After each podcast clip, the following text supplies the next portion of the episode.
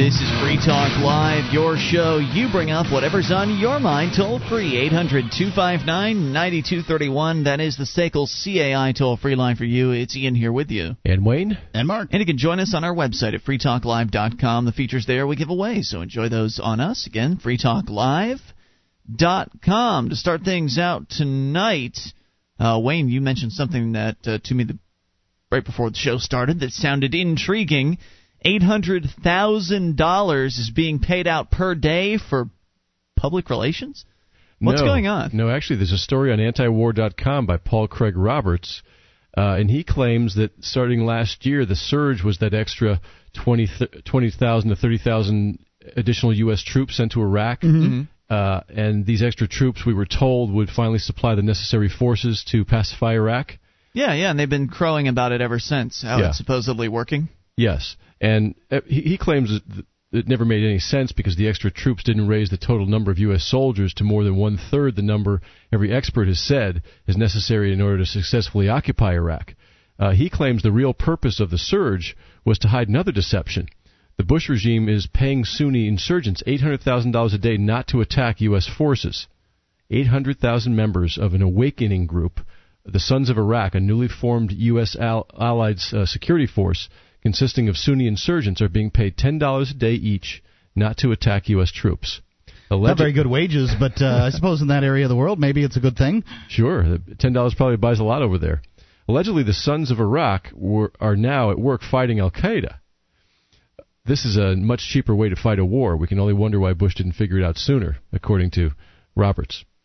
So Well, this is a PR You can't really effort. you can't really win a war where you're just paying the enemy not to attack you.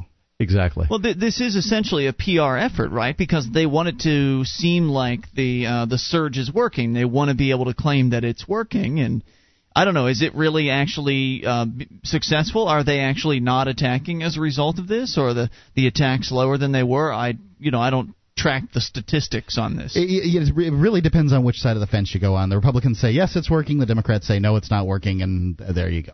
Well, according to this article, he says the surge was also timed to take account of the near completion of neighborhood cleansing. Most of the violence in Iraq occurred during the last five years has resulted from Sunnis and Shiites driving each other out of mixed neighborhoods. Had the hmm. two groups been capable of uniting against the U.S. troops, the U.S. would have been driven out of Iraq a long time ago. Instead, the Iraqis slaughtered each other and fought the Americans in their spare time. In other words, the surge has nothing to do with any decline in violence. Very interesting.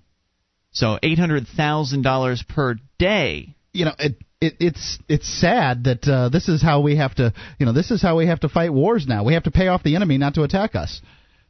Well, of course, it could all be solved if uh, they just bring everybody home, and That much is uh, true. Not just from Iraq, but from all around the world, and stop saber rattling uh, across uh, across all the 130 different countries that the U.S. military currently occup- occupies. That would go a long way towards solving problems in the future. But neither the Democrats nor the Republicans have any plans to do anything like that, except for Ron Paul, who has absolutely uh, come right out and proposed pulling the troops out from around the world. We have an election coming up. You know, if they can keep minimize the amount of bad news coming out of Iraq till after the election, then there's a whole new round of bad news that can come out, and uh, the political consequences aren't nearly as great because the the new president coming in, whoever that might be, is not going to be. He'll be kind of clean of it for at least six months to a year.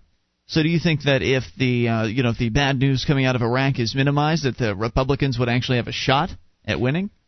I mean, presuming they a don't slightly better, Ron Paul. slightly better bad chance.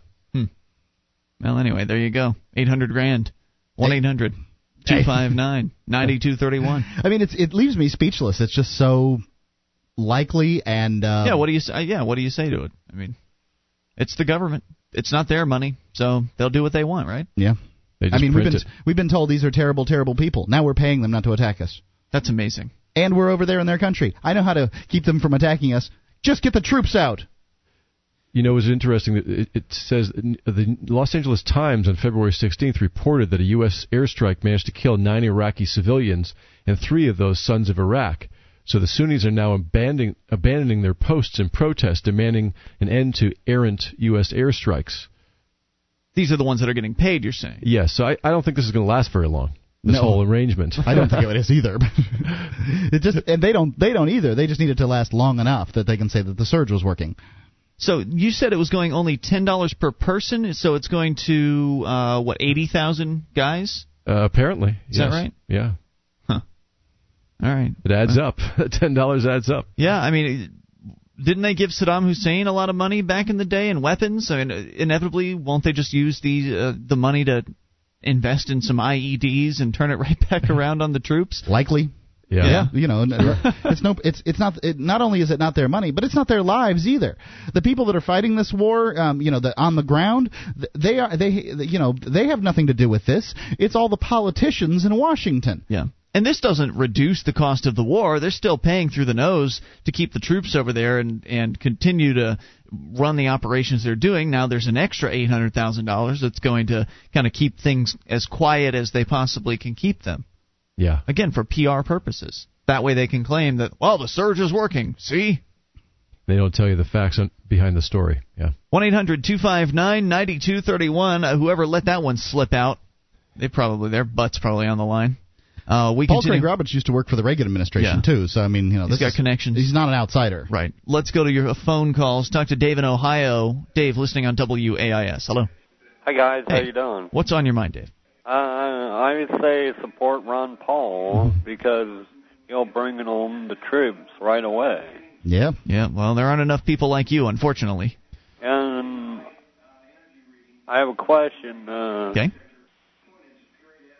Can you give me Free Talk Live's email address, or when that have to be off the air? Oh, no, no. Uh, there's a studio email address. You can email FTL at freetalklive.com, but understand that it's loaded with emails right now, and I am probably a hundred, at least a hundred away from uh, from being up to date. So Okay, could you repeat that one more time? it's easy. It's FTL at freetalklive.com. Okay. All right, thanks. Thanks, Dave. There you go. 800 259 9231. I should point out that uh, we've had a few people call in recent times and ask me for my email address, and I've given out my email address. Uh, don't confuse, and let me make sure I lay this out clear. If you send show prep to my email address, I will bounce you back an email saying, please send your show prep to FTL at freetalklive.com.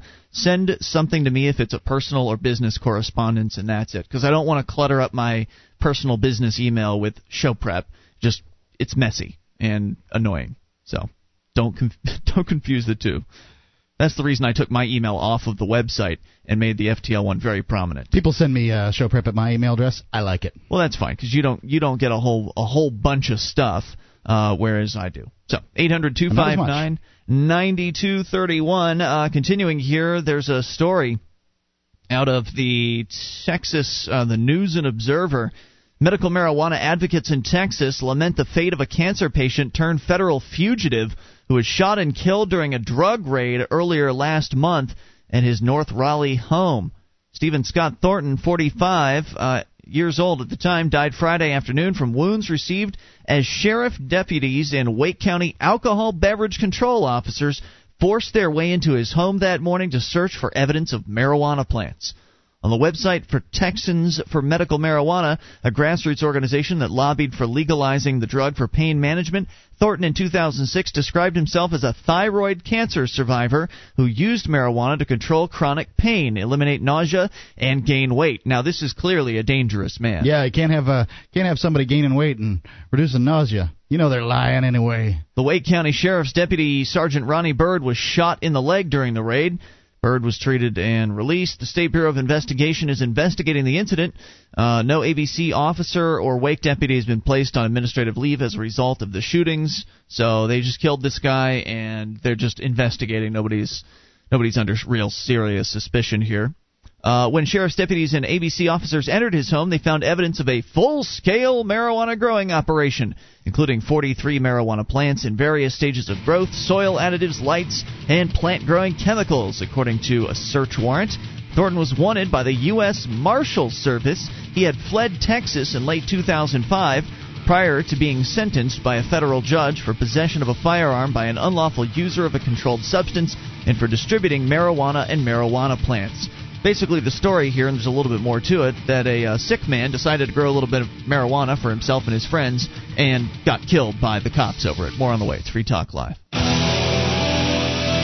This is Free Talk Live. It's your show. You can bring up anything. The toll free number for you is 800 259 9231. That would be the SACL CAI toll free line. It's Ian here with you. And Wayne? And Mark. Once again, 800 259 9231. And you can join us on our website at freetalklive.com. The features there we give away, including the bulletin board system. Over 300,000 posts for you to surf around through, enjoy, uh, and get interactive with. Over two uh, over two thousand people are there contributing. Well, I guess not all of them contribute. Probably most of them are lurkers, but that's okay.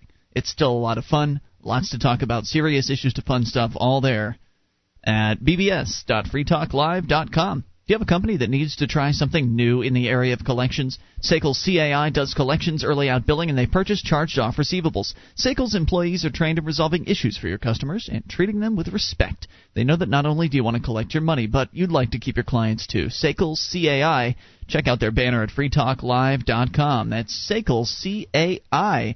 Uh, jumping into your phone calls here in a moment, uh, just to finish up the story from the News and Observer in uh, Texas, a medical marijuana patient has been shot and killed by the let's see, I believe it was yes, the Texas uh, alcohol beverage control officers as well TABC. as sheriff's deputies. Yeah, we actually talked to those guys before the the TABC. We have one of their bureaucrats interviewed on our guest page on the website. She was very nice.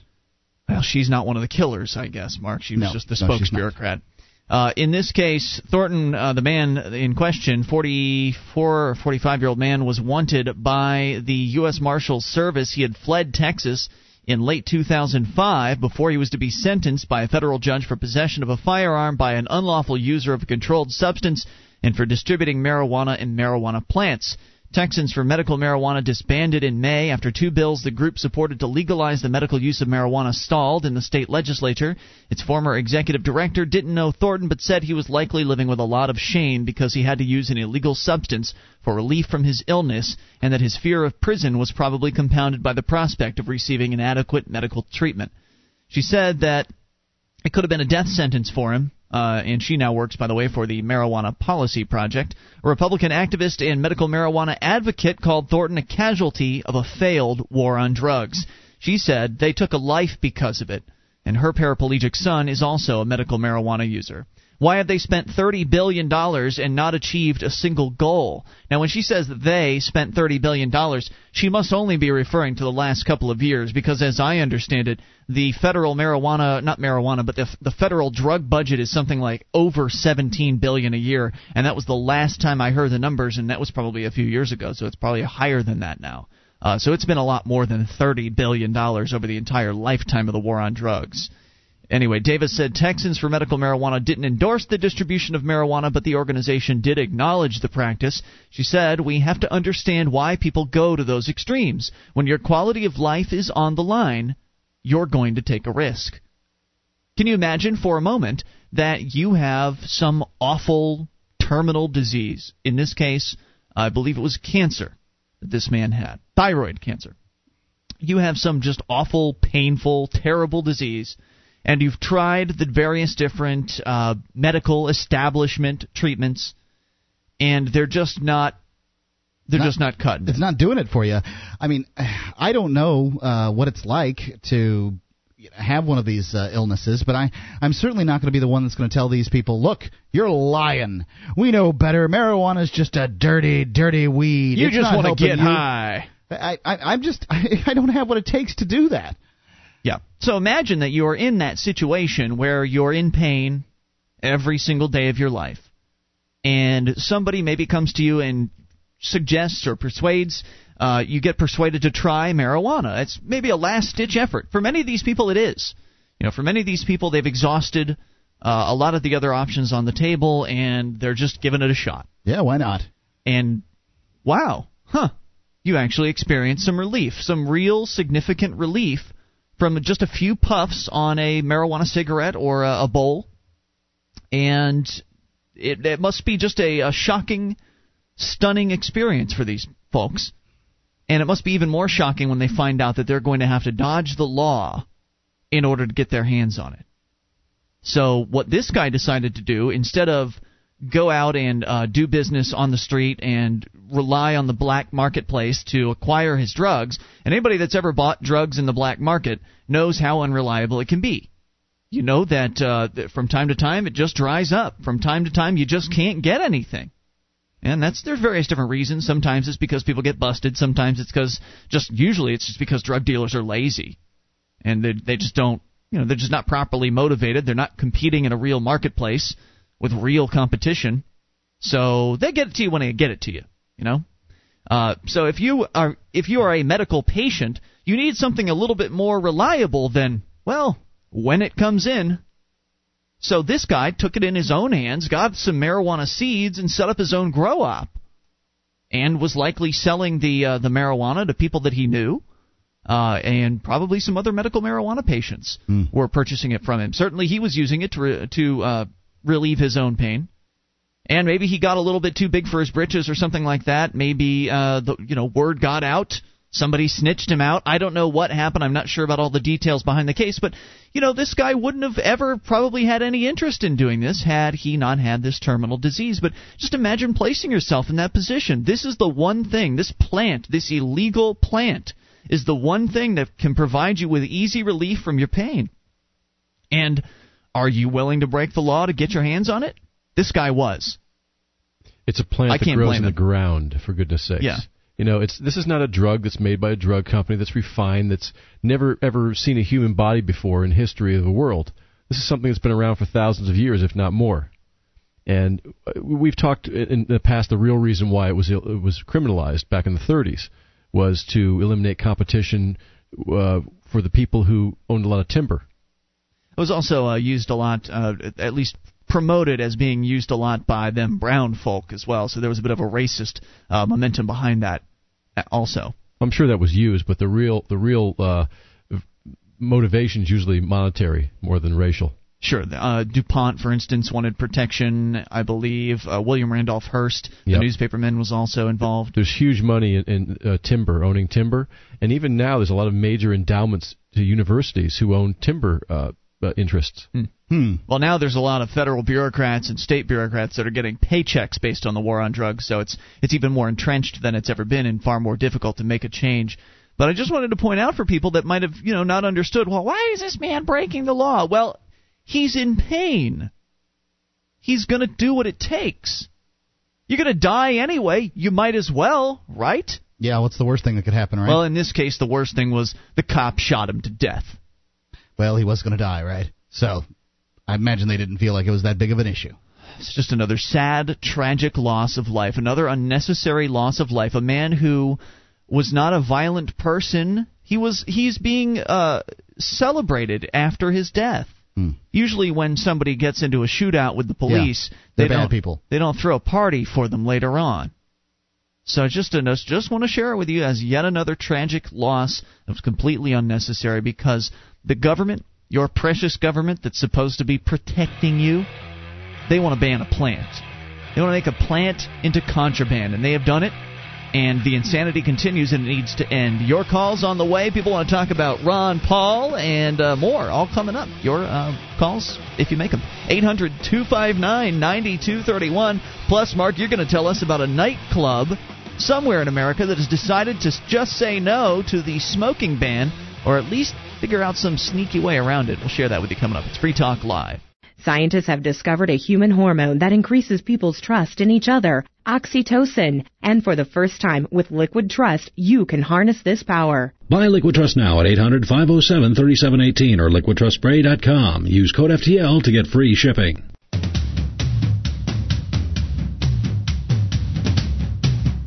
This is Free Talk Live. Bring up what you want to if you dial in toll free 800 259 9231. That's the SACL CAI toll free line. It's Ian here with you. And Wayne, And Mark, And you can join us on our website at freetalklive.com. The features there we give away, so enjoy those on us, and they include the Shrine of Female listeners with dozens of ladies who've taken the time to send us their validated photo, prove they listened to the show.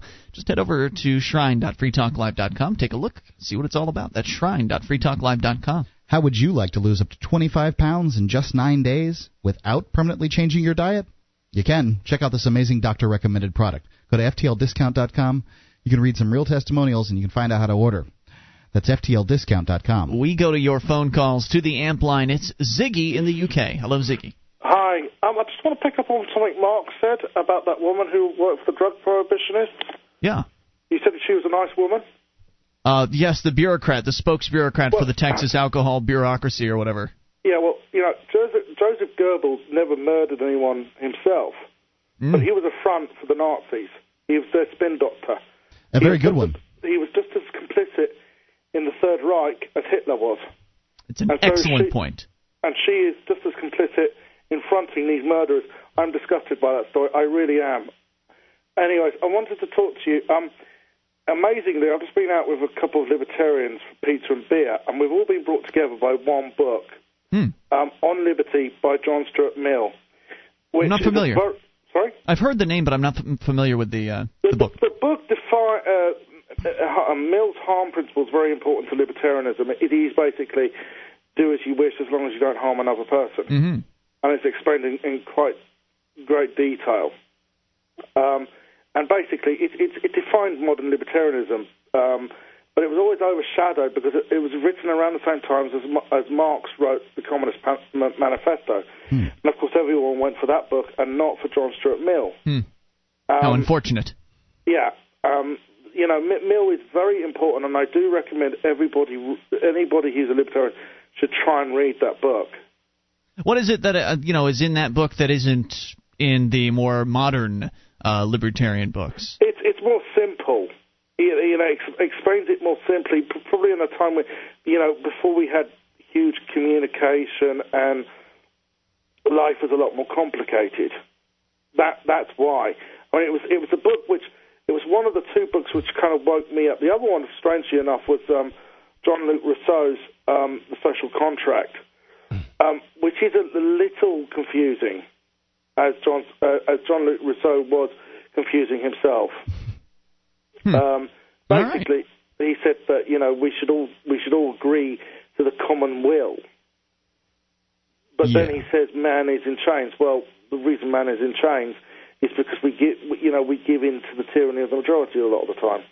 There's no doubt about that. You know, there's so many different books out there uh, to learn about liberty. It's it's you know it can be very difficult to choose uh, which one to read. I don't know. I find that books written back in the olden days kind of are written in that old style language, and I have hard a, for me sometimes. I have a I have a tough I- I- time processing it. I, I'd say I'd say probably the most important book of the 20th century um, is Orwell's 1984. Uh, Yeah. Because it tells you how the state works. The trouble is, people seem to think it's some futuristic sci-fi dystopia, and sure, at the time it was. But he really he tells tells you through that setup how government works, how you know how people can surrender their, their their liberty for security, about perpetual war, about how the government lies to you. Yeah, you know, I've heard nothing but good about that book, and I'm gonna I'm definitely gonna get to it one of these days. Well, Ziggy, you know, uh, yeah? in this sense, it is. I if if I had my way, um, there would be two things I'd teach in school. One would be Orwell's 1984, and the other one I'd get all kids to listen to um, Nevermind the Bollocks by the Sex Pistols. Thanks for the call tonight, God Ziggy. save the queen. 800 259 9231. And in a free market educational environment, you could hire Ziggy to teach your kids. Just that. He could, well, you know, it, given the right uh, tuition agreements, he could get John Lydon to come in there and perform it right there in front of everybody. Sixty-year-old man rolling around in a wheelchair chair going anarchy in the UK. Uh, we seem to be having some serious trouble with our internet streaming right now. Not sure why, but I'll try to work it out as time goes on. 800 259 9231. We continue with your phone calls, though. It's Mark in Maryland. You're on Free Talk Live. Hello, Mark. Hey, fellas. Hey, what's Uh, on your mind? Glad to see your show here. We've got you up on Ron Paul TV, and we're really enjoying it. Got a gang out here, uh, and we wanted to tell you how much we appreciate your show. Well, hold on. Before you go on, what is Ron Paul TV? Uh, Ron Paul TV is it's uh, well Justin TV, Oh. where I'm actually at, but Ron Paul TV can be gotten from the Ron Paul link, Yeah. and it's uh, it's a, a television. Uh, it's done by a group of Ron Paul supporters, and we have different things. It's a chat group uh, that we get in and uh, just talk about politics. Now, I thought that Justin TV was this website where you can watch people broadcast uh, video live from their, you know, like a little helmet cam.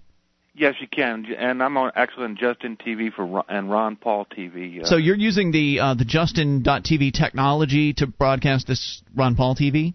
Right, and you're actually on the uh, on the link right now. We're enjoying your show. How is it that now? What are you using for the video footage? Because uh, I mean, we've got our webcam, but I, I don't know. Can you link into that, or are you just is it a black screen? What are you putting up on the uh, the actual? Uh, well, the fellows over at the Ron Paul TV headquarters have got this this page set up, and what they do, they can pretty much link into whatever they need to put on there, whether it's the current event of the day or uh, some Ron Paul special, or in this case, your show. That is fantastic, and I'm I'm very pleased to know uh, know about. it. Always nice to find out when people are picking up the show. Uh, in fact, if Mean, if you keep it up, uh, send me an email and we'll we'll put you up on our affiliates link on uh, on our website so people know they can go there to listen. Is this something you guys are doing on a nightly basis, or is tonight the only night that it's happened? Well, I have seen you on there before. It's different different programs that are in support of Ron Paul, such as yours, and I tell you, you guys have a wonderful show. It's so great to be able to call in as a little guy and still be able to voice your opinion. Well, that is uh, the purpose behind the program to uh, leave the phone lines open for anyone to call about whatever might happen to be on their uh, on their mind. I mean, as you know, this isn't a show about Ron Paul, but we happen to be fans and uh, love to uh, to give him as much attention as you know as we possibly can. So well, we sure do appreciate it. There was a couple things I wanted to mention. You know, sure.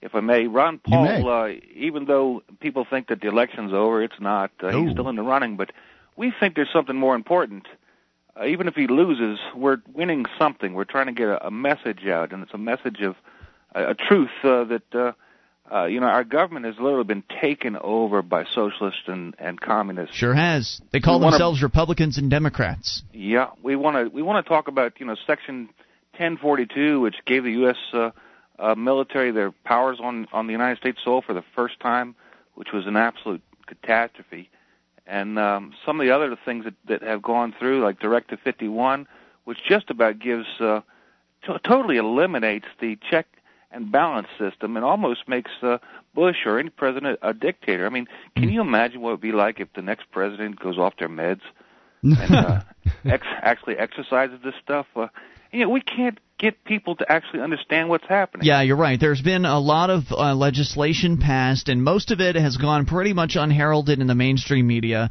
that really does lay the groundwork for, I mean, martial law in America. It's it's all there. It can all be done, and it's exactly like you said. They just haven't done it yet. It's just a matter of they. Uh, really, it's more of a matter of when.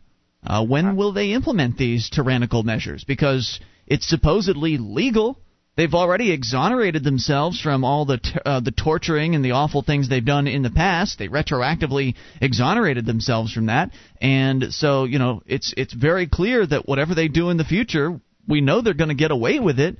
So they they're just waiting for something. They're waiting for the next excuse to crack down. And and even if even if they don't crack down all at once, we've seen that over time they just you know they ratchet up ratchet it up bit by bit. Uh, what was it? A couple days ago, we were talking about uh, the Amtrak uh, train stations are now going to have TSA agents at them, searching people randomly. So you're seeing the police state expand out ever further, uh, day in and day out, and it's really frightening. Yes, it is. It's really a shame. But we really appreciate your service, and we're going to try to get that message out to people as much as possible.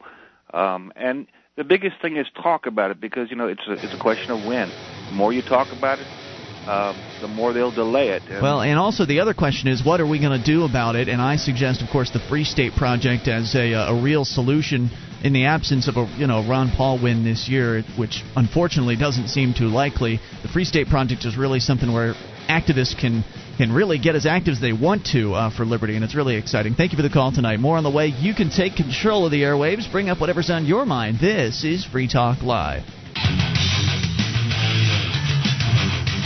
This is Free Talk Live. It's your show, and you can take control of the airwaves via the toll free number 800 259 9231, the SACL CAI toll free line. It's Ian here with you. And Wayne. And Mark. You can join us on our website at freetalklive.com. The features there we give away, so enjoy those on us. Again, freetalklive.com. Hey, you want to support the show, you like what we're doing here uh, then you can shop with us. Just go to store.freetalklive.com and get yourself some great Free Talk Live branded merchandise. Uh, Free Talk Live t-shirts, hats, hoodies. I've got the hoodie on right now, nice and cozy warm. Uh, also, lots of other great stuff there. Uh, it's all Free Talk Live originals. at store.freetalklive.com. That again, store.freetalklive.com. We just spoke a moment ago with a guy that alerted us to a new internet affiliate, sort of, I guess. Maybe a, maybe they're testing us. I'm not sure because uh, I haven't actually been contacted by anybody who's setting all this up. But the Ron Paul TV channel is apparently airing Free Talk Live as we speak, and they are somehow, through the magic of wonders of the internet and uh, technology, somehow what they're doing is they're pulling our video camera feed because we have a cam in here, and you can you can see it for yourself at cam.freetalklive.com. But a few months ago, we added this uh, this video cam feed for people to watch for you know whatever reason they want to watch us sitting here in the studio. That's great. Uh, but the great thing about the cam is it has a really high quality audio stream as well. At least when it works. And I'm told that sometimes it's kind of iffy. But hey, what do you want for free, right? We still have other streams. So if the cam audio stream isn't working so well, then you can try the other ones. But uh, what's amazing is that not only have they somehow pulled our stream and made it into their own stream, because that's not our stream that you're watching. they they're serving it on their own server, apparently. Mm-hmm. They've also taken our logo and superimposed it upon the video feed. So it's not just our raw How feed. come they have a better setup than we do? I don't know, man. That's what they do for a living. Uh, but they're doing a fine job, and I'm impressed. So thanks to whoever it is over there that made uh, the decision to put Free Talk Live on the air. Uh, one eight hundred two five nine ninety two thirty one. I'll try to dig up an email address for those guys after the show and send them thanks that way. Uh, so eight hundred two five nine ninety two thirty one. We go to your phone calls. It's Neil in Michigan. You're on Free Talk Live, Neil. Hey, Neil. Hi. Hey, what's on your mind? Well, um, I was wondering if you guys were aware that uh, Ron Paul put forth a bill to Congress um, to uh, um, get rid of the Federal Reserve. Oh, is this uh, brand new development? Um, actually, he apparently introduced it in June, but it doesn't surprise me that you haven't heard about it. It's a HR 2755 Federal Reserve Board Abolition Act. Well, um, that, and that would be lovely. It, will, it would totally shut down the Federal Reserve. Um, there are websites right now that are trying to get together like petitions and such. I just want to really encourage people to call your congressmen and your senators and tell them that you really want this to happen. Yeah. Um, I really the do want it to happen. I, I just uh, I, Ron's Ron's done this before. Didn't Downsize DC pick this one up recently? This issue? I think Yeah. yeah. As a matter of fact, I sent I sent a letter to uh, both my all three of my Congress critters on this one. Yeah, you know what I think I did uh, was I saw the Downsize DC email come in and it mentioned something about Ron. I saw something about Ron Paul has a new bill in, and I just scrolled right down to the bottom and I clicked the uh, I clicked the the link to to send the emails out. So I believe I've actually sent emails on this without even really knowing much about it. Yeah, if this- Jim Babka tells me to send an email about something, it's just like, all right, whatever you say, Jim. sure thing. Yeah, he's done this. Ron Paul's done this before. He's introduced similar bills, but now because of his presidential campaign and the rising awareness of this issue, I think you're going to get more popular support for it. Maybe so. I hope that you know, it gets at least a handful of votes. I don't know what to expect. I, I wouldn't expect much, but, you know, it never hurts to call these guys. Uh, so, good suggestion. What was it again? HB what? HR 2755. HR 2755 and I and go check downsizedc.org. That may be a real easy way to get in touch with your uh, your representatives on this one because again I believe that uh, Jim Babka over at downsizedc.org is using this as one of his issues there and, and, and supporting this. So it's it's a great idea. Anything else on your mind tonight? Um, well, the only other thing I wanted to tell you guys about is um, there's also a website that's being maintained um, that promotes uh, candidates with Ron Paul's platform or as close to it as possible. Mhm. Um, and in some cases, they're actually uh, endorsed by Ron Paul. Um, it's uh, paulcongress.com. Um, and if you click on Liberty candidates while you're there, uh, it gives like little dossiers and links to their um, their their individual websites. I was actually pretty happy. There's one in Michigan whose uh, um, platform is really good. Unfortunately, she's not in my district. Now, but, how uh, are they vetting these candidates? How are they going to to know for sure whether or not they're actually serious about liberty or they're just another politician that's jumping on a bandwagon because he thinks it's going to get him votes?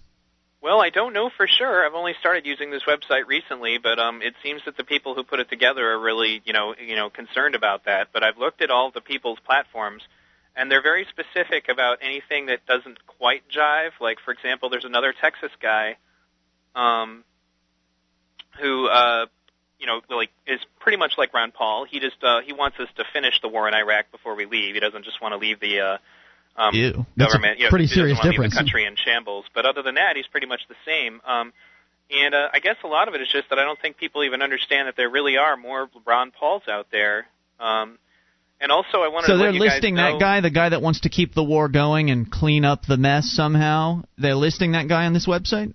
Well, um, what's listed is just that you know it, it states that he um, he's another guy who's running for Congress in Texas, hmm and his name is see, he's right here.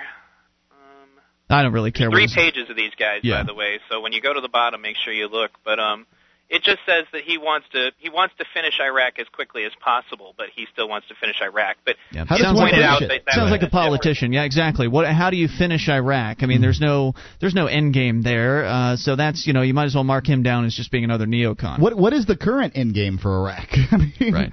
what are they intending to do over there now? They want to stabilize it? Well, hell, I mean, if you look at uh, some of the cities in this country aren't stabilized.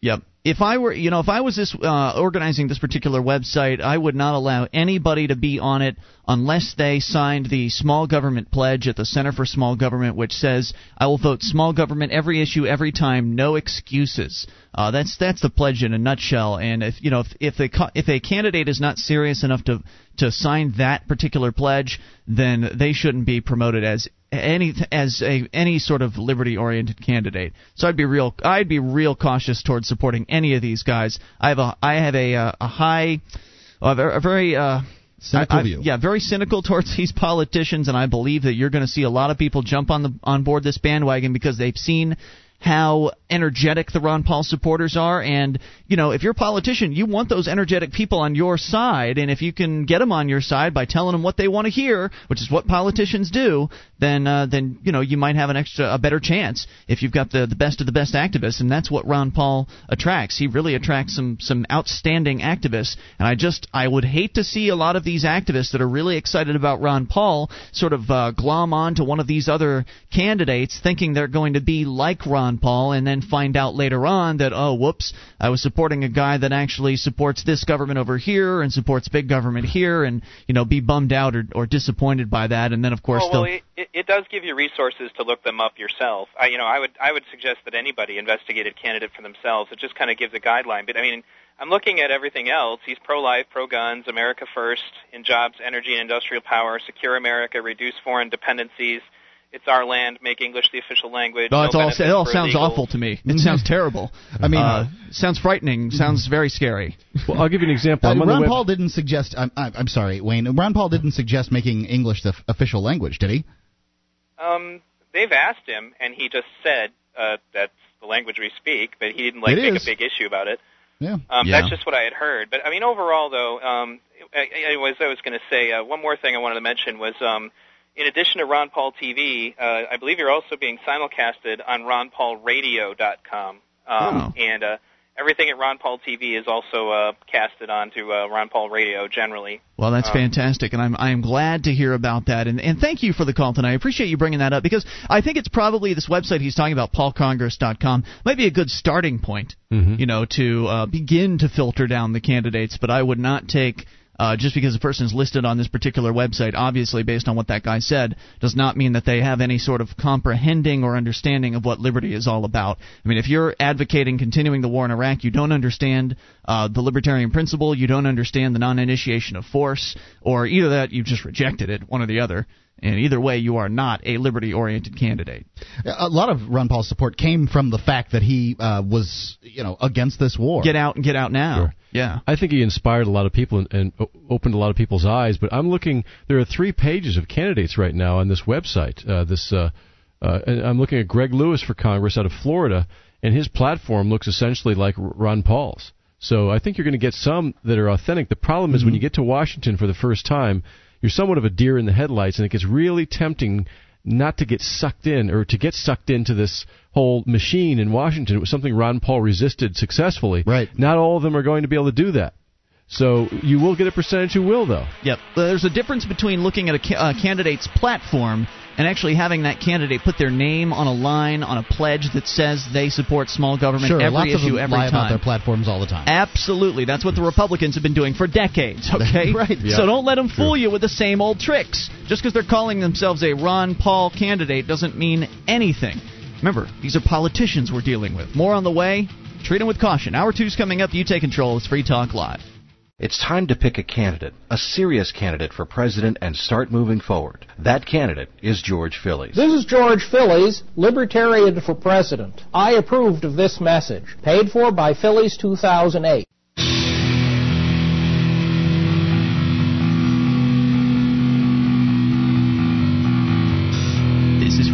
Live. It is your show. You can take control of the airwaves as we launch into hour number two of the program. The toll free number for you is 800 259 9231, the SACL CAI toll free line. That's 1 800 259 9231. It's Ian here with you. And Wayne. And Mark. And you can join us on our website at freetalklive.com. The features there we give away, so do enjoy those on us. Again, that's freetalklive.com. Now, I said that uh, coming up here, Mark, you had a story about a nightclub I, still do have it. I don't know what state this was in, but they've found a loophole apparently in one of these state uh, smoking bans that makes it so. And you probably had this in the state where you live. It seems like it's spreading like a awful infection across the country. Uh, the idea that if you run a business, you can't allow people to smoke in it, which, of course, really the secret message there is that you don't actually own your business. You just get to run it, and the government gets to tell you how. Uh, so and they get to collect uh, money, you know, taxes off of you running it. Right. So what is the story, Mark? Um, from myfoxtwincities.com, Maplewood, Minnesota, smoking will take place indoors at the Rock nightclub in Maplewood tonight. A live performance titled before the ban will allow performers to smoke indoors because it's a loophole in Minnesota's statewide smoking ban. Have you got that? Uh, so I'm, what I'm understanding is in the smoking ban, if you're a performance artist, you can smoke. That's correct. During performances, one can smoke. So if there are plays, and I'm, and I'm sure there are, where mm-hmm. cigarettes are involved, you don't have to walk around with an unlit cigarette. You can have a lit cigarette. So um, that's more authentic. That's right. Uh, the, the Rock nightclub will be holding a performance of before the ban. And uh, what is that? It's the smoking ban allows actors in theatrical. Performances. Oh, before the ban. Oh, I get it. Yep. Right. the smoking um, the smoking ban allows actors to smoke in theatrical performances. Barnacles Resort in uh, Mille Lacs held a performance earlier this month that allowed smoking. The resort handed out programs and sold buttons um, designating their customers as performers. Barnacles Resort co-owner Sheila Cromer said that she plans to repeat the production every Saturday. That's the brilliant. Rock nightclub um, says before the ban is a performance that brings you back to a much happier time and place. the smoking ban outlawed smoking in bars, restaurants, and uh, most other out indoor workplaces in Minnesota last October. So, awesome. um, apparently, there's not a lot. It, it's sort of an impromptu uh, performance, and uh, you know, a very a loose. performance is a performance. It's a very loose script but uh, you can pay to be a, um, an actor in the performance, and uh, during the performance, you can smoke in this bar. I love it. it's hilarious. So, any uh, ideas to what the state's response is yet, or is this like fresh? Uh, it's so fresh. State it's is fresh. There is no response. You could better believe the state's going to come down hard now. They're, they're not going to particularly like not that. They don't like people pleased. just getting around their little uh, rules. Right? How da- how dare you, little people, you peons! You think you can just go and run your business how you want? you we'll you, show you. You're free to smoke in your own businesses. We'll show you. What's that? You think adults can consent with one another as to how to interact together? Well, we know what's best.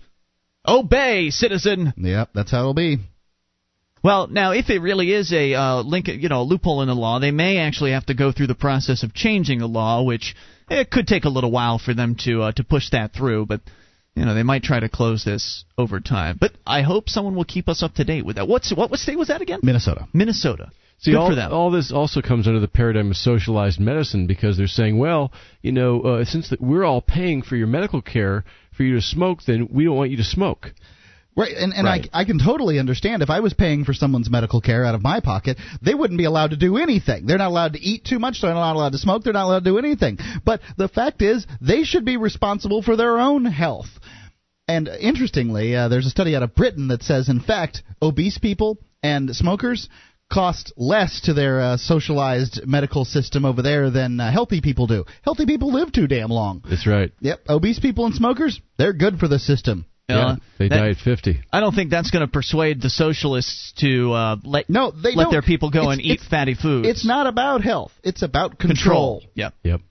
And in fact, speaking of health, uh, it turns out that doctors, uh, a lot of doctors in America, are getting very upset over some of these quick clinics that are popping up in strip malls and Walmarts around the country. We'll get to that story in a moment, but first, your calls. Uh, you can make them about anything. Let's talk to Stephen in Colorado. Stephen, you're on Free Talk Live. Hello. Hi there. Um, I uh, wanted to tell you guys this because you're the only people I know that would respond in the same way I did. At least I think so. Uh, I work with a uh, neoconservative guy, and uh, we we are uh, electricians, um, electrical technicians, and we work in the oil field. So we have about 25 rigs that we take care of, and they have a problem, they call us, and we show up and we fix it. Got it. And uh, a lot of these guys are pretty interesting characters to talk to. So uh, we show up this rig, and this guy has a sticker up above his computer that says, uh, "When guns are illegalized, and I'll be a criminal" or something like this. You know, out of my cold dead fingers or or whatever. You know, one of those pro One of those gun guys. slogans. Sure. Right. And uh, so we started talking about that. Uh, in fact, I didn't bring it up. The other guy did. The neocon that I work with, he brought it up.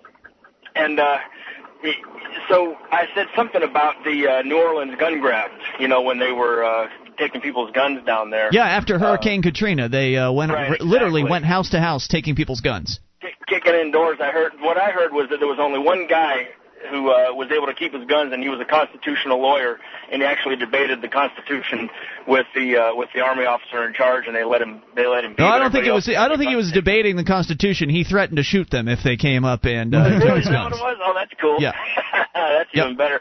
Um, but anyway, th- this. Uh, so I, I mentioned this, as, and I said how terrible this was, thinking, of course, that I was going to get sympathy from this neoconservative. You know, generally we can agree on some things. You know. Sure, And- guns usually are something you can uh, libertarians can agree with conservatives on. Sure, absolutely. And this guy just, I mean, got enraged and said, well, the reason why they were doing that is because they were getting shot at and blah, blah, blah. And he thought it was a really good idea. And, and it reminded me of what Richard Maybury says about uh, uh, natural law versus civil law, where civil law is where they make it up as they go. And I thought, well, obviously this guy doesn't believe in natural law. I mean, he, and he, he's obviously believes that, you know, if the emperor says jump, you're supposed to ask how Yep, high. he doesn't have a principled bone in his body. Exactly. There's no principle behind behind his positions. Gun grabbing is uh, okay if it's being done because they're shooting at the gun grabbers. Wow. You know? And again, that was just an allegation. I mean, we we don't even know if it was true that they were being shot at. It was just what they were Yeah, claiming. Exactly. I, and For all I, we I know, heard, a car backfired and they got all freaked out. Oh, I heard a few stories, and and the thing, and I, I kind of tried to apologize for the guy in my mind. That is later on, and I said, well, he's a military vet, and then I said, hold on, I'm a military vet too. In fact, I was in twice as long as he was. Wow. So yeah, there's just no explain it. excuse. There's just no excuse for that follower mentality, that sheep uh, mentality. Whatever the government says goes, and it's just so sad to see people that you know when the Democrats were in office would have been all in favor. If, if the Democrats had confiscated people's guns, they would have been up in arms and out. Oh, Oh, so yeah. upset. Yeah, yeah, and you remember the jackbooted thugs comment uh, that got uh, with George H. W. Bush. I'm sure you guys remember that. At I don't recall Mark that one, does. no. He's about my age. Yeah, he uh, apparently the uh, I think it was Wayne LaPierre sent out a letter and described uh, the uh, BA, BATFE guys as jackbooted thugs, Mm. and George H. W. Bush uh, resigned his membership from the N- NRA immediately. It was only a ceremonial membership anyway. He's not a. Oh, I'm sure. That's baloney. Yeah. You know, um, i- in this particular particular case, when I when I talk to conservatives, they have a high respect for the founding fathers and uh, the Constitution. They claim. and They think they things do. like that. Well, they they think they do. So what I like to do when I'm in a disagreement with them is ask them things like, "Well, do you think the founding fathers would have given up their weapons if the government Sure, came door to door and and and started Yeah. confiscating them?" Of course, and that's what I told the guy. My only response, because I I'm done arguing with him. uh, That you know, I, I passed that point a long time Sure, ago. I just sigh in my eyes now. But but the one retort that I did give was, well, to my mind, the uh, first, the Second Amendment doesn't say you know you have the right to keep and bear arms unless you know a, a National Guard guy got shot at once. Yeah. Uh, it says you have a right to keep and bear arms. And it's not for hunting either. It's to defend yourself from all oh, enemies. absolutely not for hunting. That's right. Yeah. Great call tonight, Stephen. Thanks for making it, dude. 800 259 9231. You know what their excuse might be, though, Mark, if you brought that thing up about the uh, the founding fathers to say, well, that was the British. This is our government. Eh, well, We should respect what yeah, they but the terrorists. I would love to get into a conversation where um, with a uh, conservative where I'm comparing the British government to our government. I would love. To, I, I, I want that opportunity because they weren't taxing us nearly as much when the uh, insufferable acts went fraction. through. It was a fraction of the taxes that A fraction uh, of a Americans fraction. pay today. 800 259 9231. Quick care clinics are apparently quite the threat to the American medical establishment. They're very upset, some of these doctors. We'll explain that on the way. You can take control.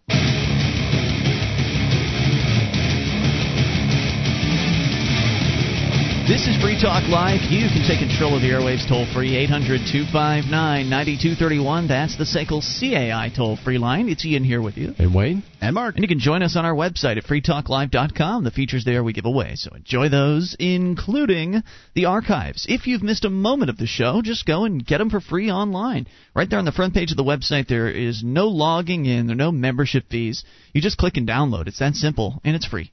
freetalklive.com. Now you can save time and money on common legal matters. Created by top attorneys, LegalZoom.com helps you create reliable legal documents like your will or living trust in minutes. LegalZoom.com. Use the code FTL to save 10 bucks. That's LegalZoom.com. We go to the phones and to the fun. Dave in Montana listening on KGEZ. Hello, Dave. Hey, how you guys? What's Hey, on your mind? Hey, I keep on hearing the Republicans saying they're going to lower the taxes and everything, and then in the same breath they're going to. They said they're going to fight a war for the next hundred years. I, I think that. I think they lost their mind or something. I think they're so. They can't add. I think the people that have lost their minds are the ones that keep believing this crap. I can't believe it, man. We spent over like a trillion and a half dollars already, two hundred and fifty million a day on this war, and and, and what we get, we get more more dead people and Yep. higher bills, everything going up. These guys More people nuts, hating man. Americans. Yeah, the world is like thinking we're Nazis and stuff like that, you know. And and what do we get today? We get guys out with machine guns at train stations, you know. Hmm. They all they gave us was the KGB and the SS, man. And these guys are crazy. I think they're all nuts. And uh we we got to do something. And, and the but nobody will do it because everybody's paid off with their loans and their interest. They're and, scared, and too. their stock and, and their investments and and everything. But we could end it tomorrow. We don't buy gas. We pull our kids out of the school. We have home sit-ins. We don't go to work. Well, But- I don't know if that's going to be effective. Keep the vital things going. Keep the vital things going. The food moving. I like the idea, Dave, of doing something, but I think not buying gas is is not going to solve the problem. And I don't think that uh, I, I love your idea of pulling the kids out of the government schools. I think that's a great idea. I think well, think no. that, You if you if you do five things, you stop buy the minimal most less of gas that you can. Pull the kids out of school. Take your money out of the bank. Take your money out of the stock market and don't buy insurance and don't go shopping because right after 9/11, what did the president tell us to do? Go shopping. That means if we don't go shopping, they're hurt. We hit them in the pocket. No, that's not- I- I think you're missing the point. Dollars is what's keeping this monster alive. With all due respect, And Dave, I think you're missing the point, my friend. in our car, What's keeping what's keeping the monster alive is people's continued insistence that we need to have it around and their continued desire to support it financially. The people that you're talking about withdrawing your money from are the wrong uh, wrong org- organizations. You know, if you don't buy things, then you're just making your life less comfortable. Uh, those the companies that are manufacturing those products are not the problem. It's the government that's the problem. That's what people should be holding their money back Who's from. the government now? the insurance companies, they're causing all the shots. Who's the insurance companies? The oil companies, because petrodollars is the backbone of the, the monster. Well, I, And- and when you say insurance companies, we know you've got an axe to grind, uh, Dave, just from your fi- your pri- No, previous calls. We know you've got an axe to grind oil. when it comes it's to. an insult to humanity that we're still burning this stuff. Well, you know, uh, when it comes to health insurance, we know how you feel about that. But uh, and I'm not, no, I don't have the- health insurance. Insur- no, that that's just medical thing, man. Are It you saying there's a problem with auto- Jesus. auto insurance? He was healing people for free, and they didn't like that. They said you can't do that. That's a sin. You can't be out there healing people. You got to make money off it. We got to make a profit off of healing people. Well, I love the idea that people can profit from healing people. They should do that because it's the it's profit that uh, provides I don't know, possibilities. Dave, There- thanks for the call tonight. There's a fi- Yeah, thanks for the call. 800 259 9231. I can't can't agree with that at all. Uh, I think that uh, there's nothing wrong with people profiting from solving problems. That's why we have all the wonderful things that we have in this world. All of the great things that make our lives so much easier and more convenient are all because somebody out there decided they wanted to make a buck. Well, I, I totally agree with what you're saying. I like to hear what Dave says uh, because I think that he, he's thinking, and that's really all I'm asking from the American public. Please think, because it's the uh, mindless zombies out there, are the ones that have sold our Constitution down the river, that have sold our country down the river, and uh, you know turned us into this corporatist fascist socialist government that we have. Yeah, there's no doubt that that uh, some insurance companies are in bed and in cahoots with with politicians. No doubt about that, especially when it comes to states like Massachusetts, where it's really a good old boys network. And I would absolutely agree that in that case, well, maybe you know you should consider some alternative options, maybe a medical savings account or some other uh, option instead of this full coverage insurance that so many people think is so important. Uh, but to suggest that all insurance is bad, I think is asinine. Uh, having automotive insurance and having house and you know home insurance two very very important things. Uh, insurance is an important service and that's why it's popular in the marketplace. So however when the government mandates that you have to have certain insurances then it gets a little oppressive because then you have government in bed with the insurance industry essentially. And I think that's part of what Dave's talking about is but a lot of people who sound like him confuse the corporations from the government when really they're the same thing in many cases. That is true. They so, eliminate competition. They the government allows certain special interests to weasel their way in between the buyer and the seller in a transaction, I and agree. that drives the price up. I agree with the suggestion that you pull the kids out of government school. I think that's a great suggestion. Get them out as soon as possible, and then once you've done that, stop paying property taxes on uh, at least for the government school portion.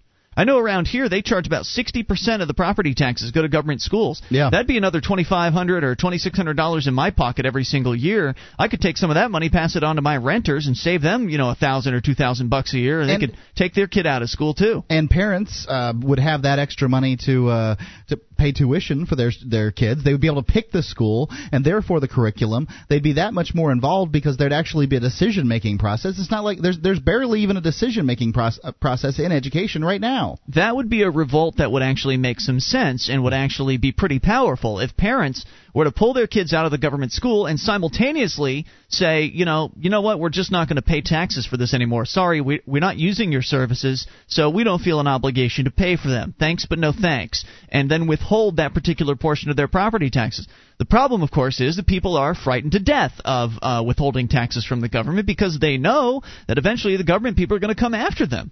With They're gonna- guns. right, with guns. They're going to come after their property. They're going to come after their freedom. One or the other. And so it's there's going to have to be a point at which people somehow can organize themselves to get together to back each other up and say, look, if you do this, I'll do this. Let's stop paying these thugs. Stop it. Because if you keep paying them, you're feeding the monster, as Dave said. The monster's the government. It's not these private companies that are just trying to provide you with products and services. They're not the problem. The problem is the power, and the problem is the state. They are the people that need to be fought against. And I don't mean with violence. I mean with nonviolent. Resisted. Re- yeah, resistance, civil disobedience. You never signed an agreement to pay these thugs. They're demanding money from you. Treat them like you would any other common thug on the street. Right? Uh, You know, we don't we don't deal with terrorists. You don't negotiate with terrorists. Exactly. Now, of course, a common thug on the street you can actually physically uh, defend yourself from, which is not going to be an effective option when it comes to the government because they will overpower you and they will kill you. Uh, but if enough people nonviolently resist, they can't put us all in jail. The system can't support that No. Because they have to pay for that. And if you're not paying taxes, where are they going to get that money from to put you in jail? Print the it. local governments can't print it. More on the way. You can take control. This is Free Talk Live. Our archives, website, and podcast will continue to stay free, but if you think other people deserve to hear this show, consider becoming a Free Talk Live amplifier for just $3 a month at amp.freetalklive.com. Help free some minds. Visit amp.freetalklive.com. This is Free Talk Live. It is your show, and you can bring up whatever's on your mind via the toll free number at 800 259 9231. That's the SACL CAI toll free line.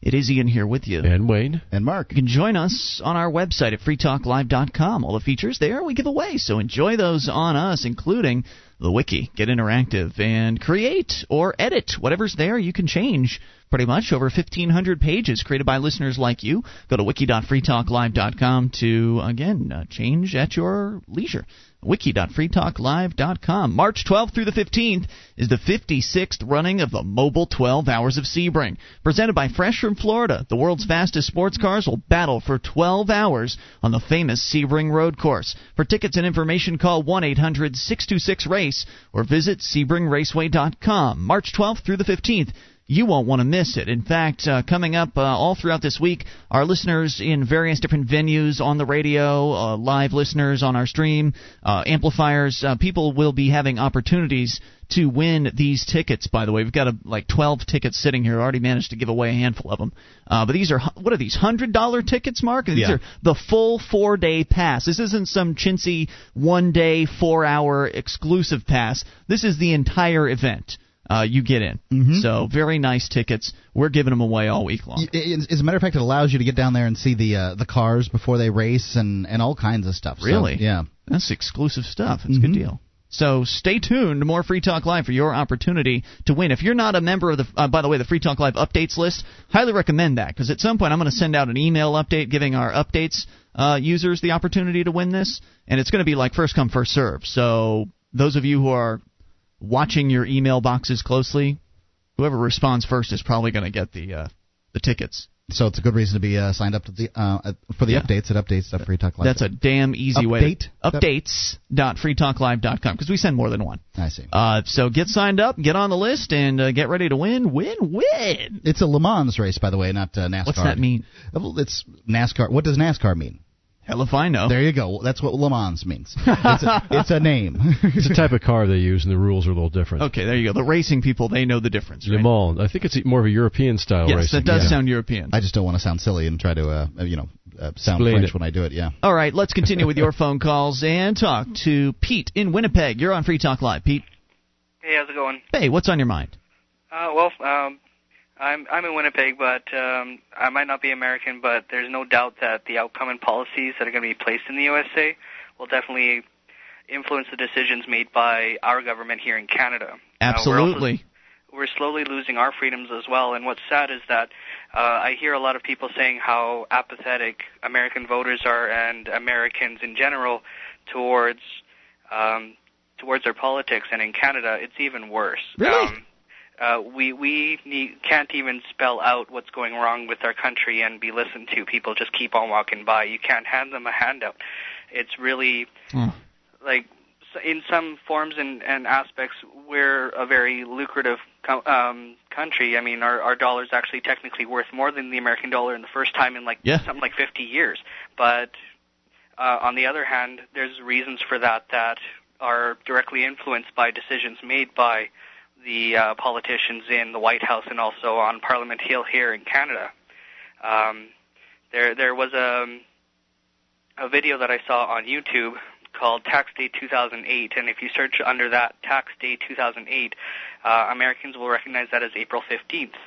And um, this video starts off with a quote that, if you don't mind, I'd like to read here. Okay, sure. It says, uh, A wise Roman senator once said, um, uh, We should make all slaves wear a white armband so that we can identify them. And a wiser sen- senator said, No, if they were all to be commonly marked in such a way, they would see how many they were, and they would revolt. Mm. Now, on YouTube, if you search for that Tax Day 2008, you'll find a video explaining the entire initiative. It's kind of complicated. Can you But, give us the uh, executive summary? Yeah, absolutely. Um, step one, withdraw all your cash from your bank for a whole day, at least one day. All of your cash, anything that you can withdraw that isn't from a credit card.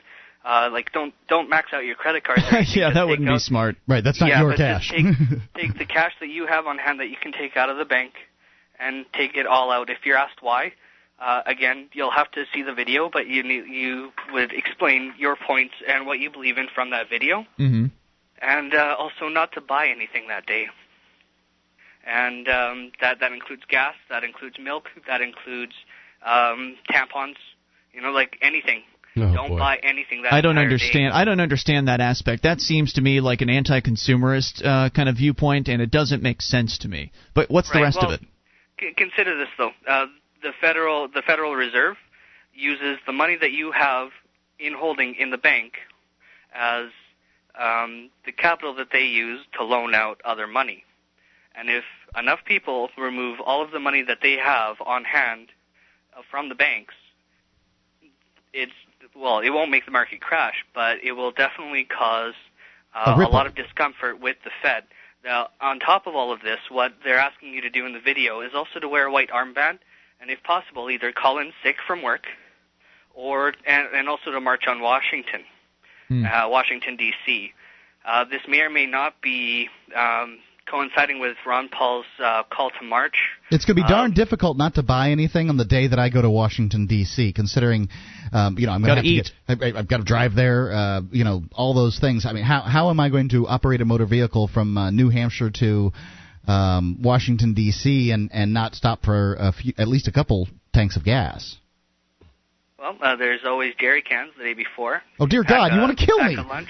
What was it, Jerry? What? Uh, I, I'm, I'm not suggesting that somebody travel halfway across the country to go and march on Washington. Uh, if it's a couple of states away, I was considering it's not gonna doing that. as- I mean, I, I you know, I, it's it's it's not outside of the realm of possibility of what I was thinking about doing. Talk about a waste of gas, Mark. Why is that? Driving to Washington D.C. to march on Washington. I mean, come on. How many other marches on Washington D.C. have actually t- res- resulted in anything tangible? How how many people are going to be there? It doesn't matter to me. Doesn't matter because they're just going to ignore you, just like they ignore your phone calls. It, look, you have to do some things so that you get ignored, so that you have an excuse for, um, you know, taking your next step, whatever that might be. Yeah, I see what you're When saying, Martin- but people have been ignored for a long time. Why do we need to get ignored again? Why don't you just take the damn Mar- next step? When Martin Luther King spoke out, um, I, I believe that that was in Washington. I could be wrong, but He did. again, it's not my history. I'm just trying to research this myself. And uh, 250,000 people showed up, and everybody knows who Martin Luther King is. There's that's true. Well, he pretty Uh, much did it first, or at least, uh, you know, he he, he had the he had the luck of history on his side. Well, there was also an important civil disobedience uh, aspect to what they were doing back then, which there There is, isn't now? There's not now. No. No, And not not civil. No, no, no. It, it's governmental disobedience. what's that mean? Well, in my respect, uh, and this is the understanding that I have of of your politics as well as our own here in Canada. The government works for you, not the other way around. No, it doesn't. Come on, get real. When's the Not last right time now, the government did anything for you? That, Theoretically, that's why Ron Paul's uh, in trying to in, introduce to you guys uh, a smaller government, so that he can prove to you that the government is supposed to work to your end, Nonsense. your means. Never going to happen. The government doesn't do anything for you. It only does things for itself. Even if Ron Paul's in charge, the government won't work for you. If Ron Paul managed to get manages to get elected, then the government will do less to us. That would be nice because that's what the government does. It victimizes everybody it, it comes across. So with Ron Paul leading the gang, it would victimize less people around the country, but it would never do anything for you. And nor do I want the government to do anything for me except leave me the hell alone.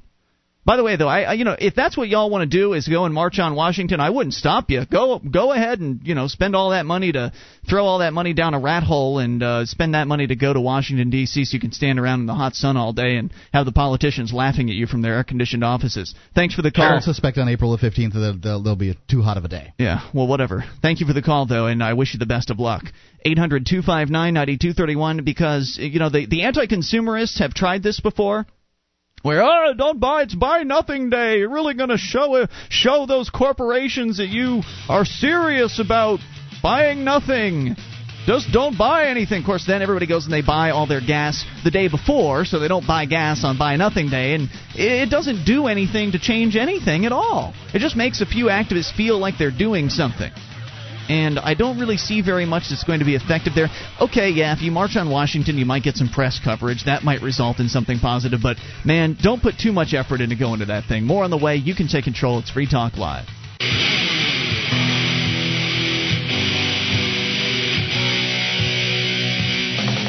This is Free Talk Live. It is your show, and you can take control of the airwaves via the toll free number 800 259 9231. SACL CAI toll free line. It's Ian here with you. And Wayne. And Mark. Join us online at freetalklive.com. The features there we give away. And if you enjoy the show, want to help support Free Talk Live, then go shopping with us at amazon.freetalklive.com. Entering Amazon through that link will result in a percentage of your purchase going to Free Talk Live. So get the stuff you need for life. Feel good because you're getting a great deal, getting the products from the uh, the, the brands that you recognize, and getting free Super Saver shipping on a whole bunch of items. And also feel good because you know a percentage of your purchase is going to benefit Free Talk Live, even if it's used items that you're ordering through Amazon. We will get a cut if you enter through Amazon Amazon.freetalklive.com. I want to talk a little more about um, our call with Pete, and I didn't mean to sound harsh when uh, when I got you know took Pete off the air there. Well, you did. I did sound pretty harsh, and it's because I I just get so upset thinking about people wasting their time and money doing something that they think is going to to make a difference. And I, you know, I've done this before in the past, so it's not like I'm coming from a position of uh, not knowing what I'm talking about. I've thrown my money down a rat hole too. Okay, so I know. Uh, it was called the Libertarian Party, and uh, that money's gone and it's not coming back to me. But that's all right. Water under the bridge. Moving on. Joined the Free State Project actually important things that are working are happening here in New Hampshire is uh, because of the Free State Project. Uh, but just to recap what uh, what Pete had said a few moments ago, he said there was going to be this protest in America on April 15th in Washington D.C. Where people from around the country are going to converge on D.C. and they're going to march. And uh, the idea is to get government to start doing things right. Because government is supposed to be serving us people. That's what government's supposed to do. And yeah, if you believe what they tell you, then the purpose of government, I mean, go ahead read some state constitutions. It's out there, it's written down, uh, so it must be true, right? The purpose of government is to protect and maintain individual rights and liberty and protect your property, blah, blah, blah. And that's it. Right, but when have, has government ever actually done that? And how can they do that? Because there's a paradox in play here. The paradox is that if government claims that its purpose is to protect your life, your liberty, and your property, then how can it do that, really, without violating your life, liberty, and property?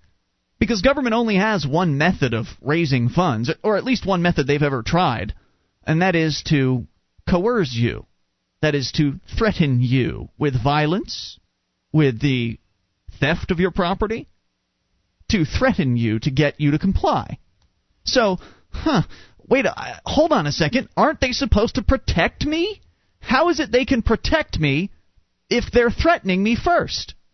That doesn't connect for me. There's a disconnect there.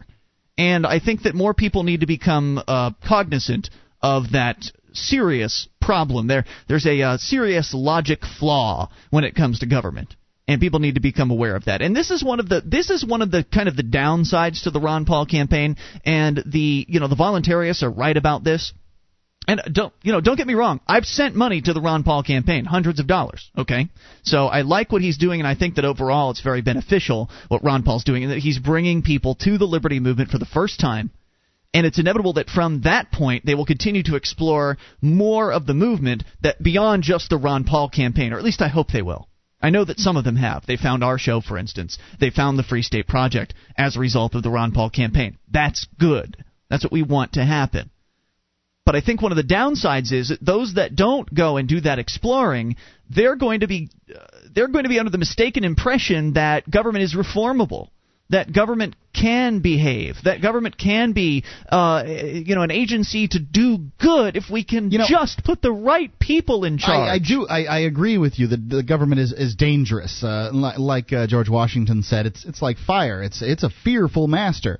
I think Ron Paul would agree with that too. But some people out there, um, most people, I would say, would uh, would be of the opinion that we would be better off with a dangerous small government than we would with no government at all. Oh, sure, sure. So um, those that's what those people are trying to oh, do. you said you said no government at all. I thought you said big government. No My government. apologies. No, they- Yeah, they some be- people are misinformed. Well, um, that's no, no. How how are they misinformed? You don't have any information. You have some speculation. You have drawn some, some conclusions that the world would be better off without government. The, the world would be better off without have any- people initiating force. You don't. Yes, right. It sure oh would. yeah, it sure would. Now you're in the now you're in the area of fantasy because people absolutely positively will initiate force. They do it, the prisons are full of them and the government is full of them. Well, the prisons are full of nonviolent drug offenders, and there's a few guys that committed, you know, violent acts. Quite a few. I was in with them, and I, I'm I'm I'm quite aware. And a lot of those drug um, drug guys are, you know, they're in there for some of that stuff too. So to to think that you're going to have a world where they don't initiate force is poppycock. I mean, Never it's, said it's, that. It's a pipe dream. All It's I said, all I'm it's still sillier pointing than out here- than marching on Washington. Sorry, that's for but sure. no, no, it's Yeah, not. yeah, it it's is. not a pipe dream. You think that the world I never can, said can happen without initiating force? I never said that. You that said the the wor- world would be better off without initiating force. That's right, and I never said that there would be a world where there was no initiation of force, Mark. All I'm looking for. You suggested that if we got rid of the government, that there wouldn't be a world where they initiate force. That's what, what what's your suggestion? Nope, sorry, you must have misheard me. No, no, it's because right here. I'm, no, I'm used to you must have misinterpreted then. Or maybe I miscommunicated because I never said that there would ever be a world without the initiation of force. That would be absurd, Mark. It would be. What there should be is a world where the initiation of force is not institutionalized in the form of government. If you want to have individuals out there initiating force, well, they're going to have force defended, uh, you know, defensive force will be used against them, and those situations will take care of themselves. That would be- What we want to get rid of, those of us who are voluntarists, who advocate the voluntary interaction between human beings, we want to get rid of the institutionalization of the initiation of force, the monopoly that government people have over the initiation of force. That would That's be good, um, and I, I would concur with you that it would be really great to get rid of this dangerous uh, organization called government and to have society hold together. I'm not sure that both of those things can happen at the same time. That's why I'm not a voluntarist. But um, it, it seems to me that it, when Ron Paul, uh, who is right now the de facto leader of the libertarian movement, um, c- calls on us to uh, go and uh, to Washington and march on Washington for whatever reason, eh, w- one should put serious consideration behind that. 800 259 9231. Like to know what you think it will accomplish if you're somebody that actually is in favor of marching on Washington. I, for one, am done with Washington. I have no interest. Uh, the only reason I'm going there this year is for a radio convention, and I probably won't go back after this year. Uh, but I have no interest in, in spending any time in that hellhole. Uh, so really would love to hear from you at 800-259-9231. Plus, if you want to defend Mark's uh, claim that society would crumble without an armed gang of thugs standing around, would love to hear that one too. Not my claim. It's that just was fear what mine. you. Oh, okay, your fear. It's a fear of Yeah, if you want to. I don't know. I don't know, Ian. I'd be interested in peeling the little layers off of government one layer at a time after we get to a, a small government, but I, I, I'm not convinced that we wouldn't get some b- maybe bigger, more intrusive government out of the deal. I don't know. I know that uh, throughout human history, we've always had governments, and it's always been from people who are strong, big. And when governments got too big, bad things happen to the people. It always happens that way. It's true. That's when the most people, the biggest mass murders happen. It's usually at the hands of, of government that gets out of control. I think that what I'm uh, most disappointed about is that these people are so upset and they, they want so they want change so badly, but they're going about uh, trying to achieve it through some of the most ineffective means. And I think it would be far more effective. And for instance, you will agree with me, Mark, that not buying stuff is not going to do a damn thing. That's not going to do anything. I think that I think that if you could get enough people to not buy gasoline and not buy consumer products and withdraw their money from the banks, that you could send a strong message to who? To enough people out there that they would pay attention to some politicians, to some big corporate leaders. What's the message? The message is we, the American people, are pretty darn pissed off. So we're gonna not buy food and stuff. What? Well, Look, some of some there's all stuff. kinds of um, ineffective. Uh, as far as I'm concerned, most civil disobedience certainly looks This ineffective. crap's the- tri- they've tried this every year, Mark. It's called the Buy Nothing Day, and we've made fun of it before. But now here you are saying you think it's going to do something because somebody called up and said oh, they support I don't think Ron you're going to get people to do it. Is what uh, my contention is. oh, so you've always thought it was a good idea? No, I think that you can send a message. I just don't think people will do it. Right. You know, they even have the no ga- buy gasoline days because they're mad about uh, gas prices going higher. But when you do that, you just create pent up demand a few days later. Mhm. So it ends up you- they end up selling the same amount of stuff, so they don't freak out. Long. There's not enough time for them not to have any business to actually be concerned because right. And then I'm not really. Uh, Ian's now focusing on the consumerist aspect of this. To me, that would be the smallest uh, portion of this um, that would the work. To me, it would uh, be mu- far more effective to withdraw your money from the banks, like the uh, gentleman suggested, than to carry around uh, gallons of gasoline in the back of your car while With, you I think the, that was an die in interesting a one. fiery ball. The on idea on of the withdrawing D.C. the idea of a bank run was kind of an interesting one. That one I'd never heard before, and I, that one's intriguing to me. and and you know th- th- that's not my biggest issue by any stretch of the imagination. It sounds maybe like the anti-consumerists are uh, piggybacking on this uh, um, on Ron Paul's suggestion that we go march. But You know, if you are willing to uh, withdraw your money from the bank, if you got over ten thousand dollars in cash in your bank account, you will be subject Yeah. to a cash transaction report. Just so you know, which means that the bank will be filling out a government snitch form on you uh, for doing that. Will that result in further Treasury investigation of your accounts and your activities? Maybe. Hour three's coming up. It's Free Talk Live. Would you like to help others find Free Talk Live? You can help us advertise, market, and promote the show at amp.freetalklive.com. Consider becoming a Free Talk Live amplifier now for $3 a month and get some cool bonuses at amp.freetalklive.com.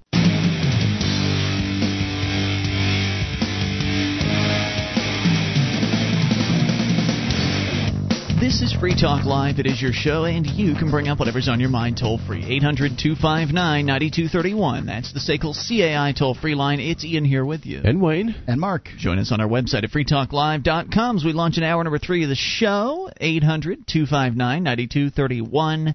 Uh, once again, freetalklive.com. By the way, all the features there we give away, so enjoy all of those on us.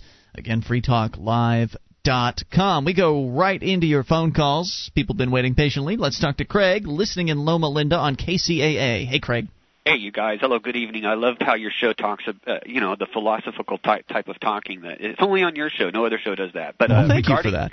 Yeah, it's really neat. Um, regarding the March on Washington idea, uh, I've done that a few times in various causes I'm involved with. I'm Yeah. How'd it I'm go involved for you? With causes similar to yours as well as other ones, and I I don't think it's a good idea, normally speaking, because it really doesn't do anything, and nobody pays attention. You get mentioned on Right. the news.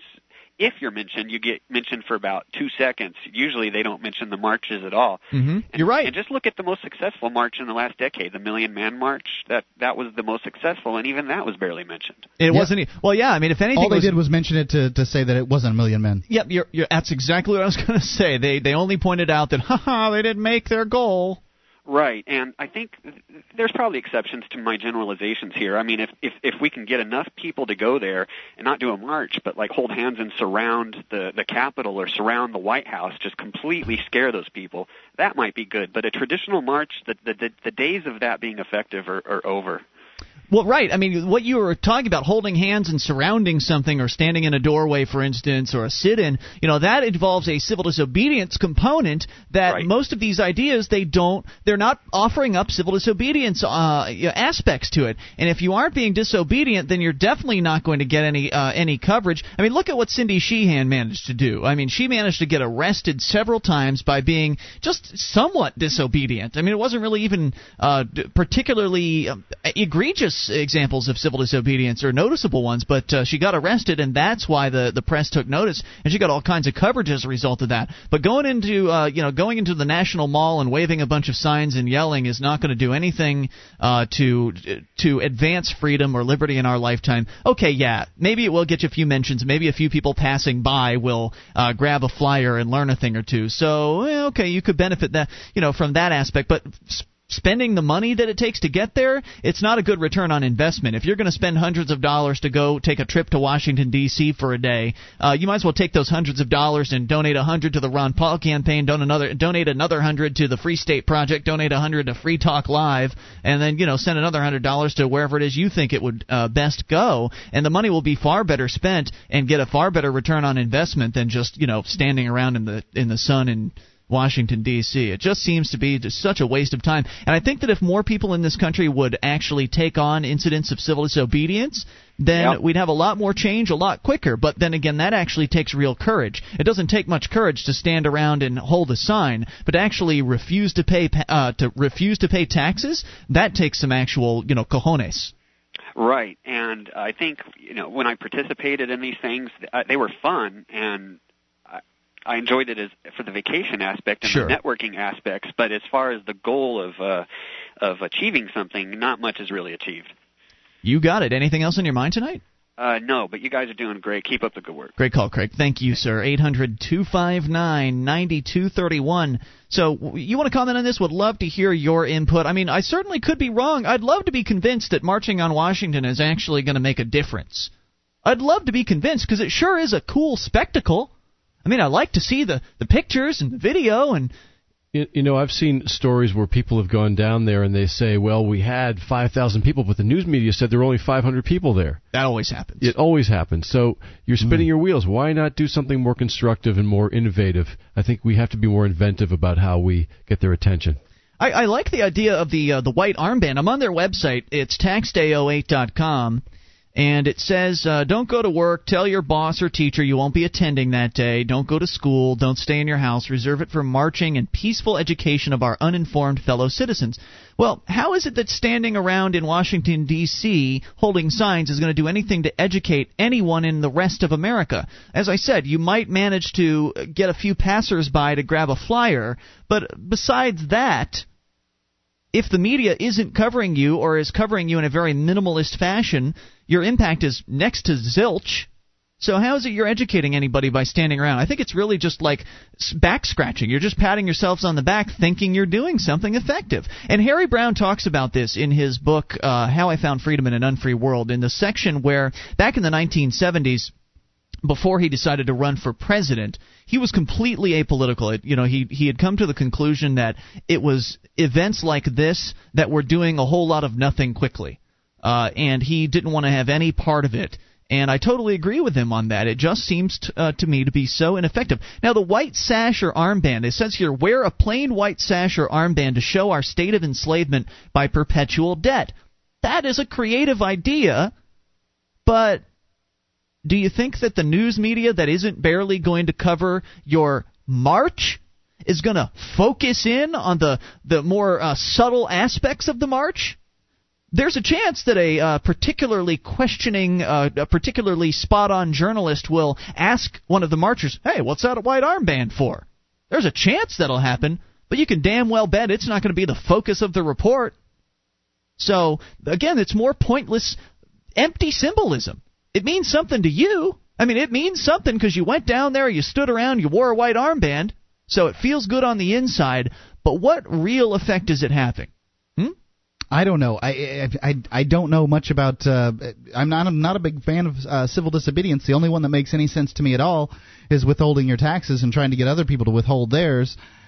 But it's got to be the most dangerous of them. Uh, if some The founding fathers certainly put a lot more at risk. when when you talk about civil disobedience, uh, most people are like, yeah, don't give any, don't give the people in the sit-in any trouble. Most people are on your side, and, and at, the very least, aren't concerned about you as a danger to society in a sit-in. But um, you know, protests where you withdraw from the uh, the government system, like not having a driver's license and Mhm. that kind of thing. Uh, people are out there. Uh, you know, they they wanted Lauren Canario's blood over this. Um, and at the same time, uh, when you're withdrawing your your taxes, you, you saw what happened with Ed Brown. I understand that, Mark, but that's because Ed Brown was the only guy who was being focused on at that particular time. Sure, and but but right, understood. But he's an example of what can happen and if you what don't pay happened, your taxes. And what happened with Ed Brown was unprecedented in the history of people not paying taxes and being gone after by the government. He had an, incredibly large amount of support uh, shown by, in many cases, a lot of Free State Project Mhm, members and did. other liberty-loving people from around the country, and that had to do a lot to do with the internet. But really, if uh, if people get together, and they, cer- certainly they're willing to get together to, to do activism. They should get together because there is power and strength in numbers. Yeah. Uh, and if more and more people were to gather, for instance, here in New Hampshire as part of the Free State Project and refuse to participate in this absurd federal government that we have, refuse to send their hard earned money to the federal government. Julia was telling me the other night, man, she wishes she could just stop paying taxes because it would save her $600 a month. Mm-hmm. She'd have $600 a month more than she has right now, and that would be a significant increase in uh, in money for her. That'd be like an extra, you know, 10 grand a year or something like that that she'd get to keep. So it would do an immediate it would immediately increase your quality of life. Uh, and of course, the idea would be that if if somebody were to be targeted by the feds, then all the other activists could come to their defense. and again engage in more civil disobedience, perhaps in order to to uh, to come to their defense. But none of this stuff is easy, Mark, and nothing worth doing is easy. But it is easy to stand around and hold a sign in Washington D.C. That's relatively simple, and you're going to get a very low return on your investment for that. Mm-hmm. So if you're not willing to put it on the line, I understand. I'm not I'm not sitting here trying to say, "Hey, you should go out and do this" if it's somehow going to put your your livelihood at risk or your family at risk. I understand. People have things that they're very concerned about. But at the same time, if people were to do it and if enough of them were to do it at the same time, you'd be unstoppable. 1 800 259 9231. So, uh, you know, wear your white sash and your armband and go stand in Washington, D.C., and then call this show later to let me know what, make, what kind of a difference it really made. I hope I'm wrong. Because I know people are going to go and do it, and I wish them the best of luck. We'll be reporting on it. Call in. Give us a call from D.C. and let us know how it goes. I'm sure it'll be an exciting atmosphere. I'm sure a lot of people will be making new friends and networking, as he, you know, the caller suggested earlier. Great networking opportunity. So there are going to be some benefits and some perks and some ups to doing it for sure. But is it a good ROI? Is it really worth your time and your money? Is it worth getting fired over? Because what if your boss doesn't want to let you take a day off work? More on the way. This is Free Talk Live.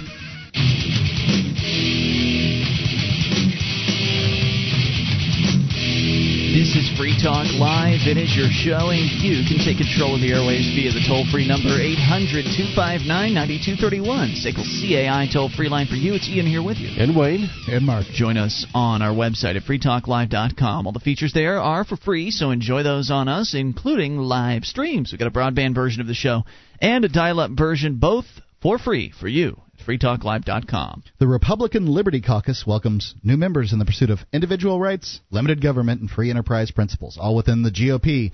Visit rlc.org and click Join Us today. We'll find liberty together. That's rlc.org.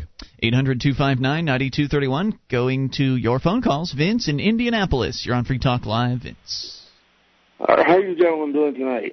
Super. Sound like you're What's- doing fine. Yes, I tried to get through to you last night, but I couldn't because uh, there's something wrong with the phone. But That's all right. The phones were broken all night. You're right. So what's on your mind tonight, Vince?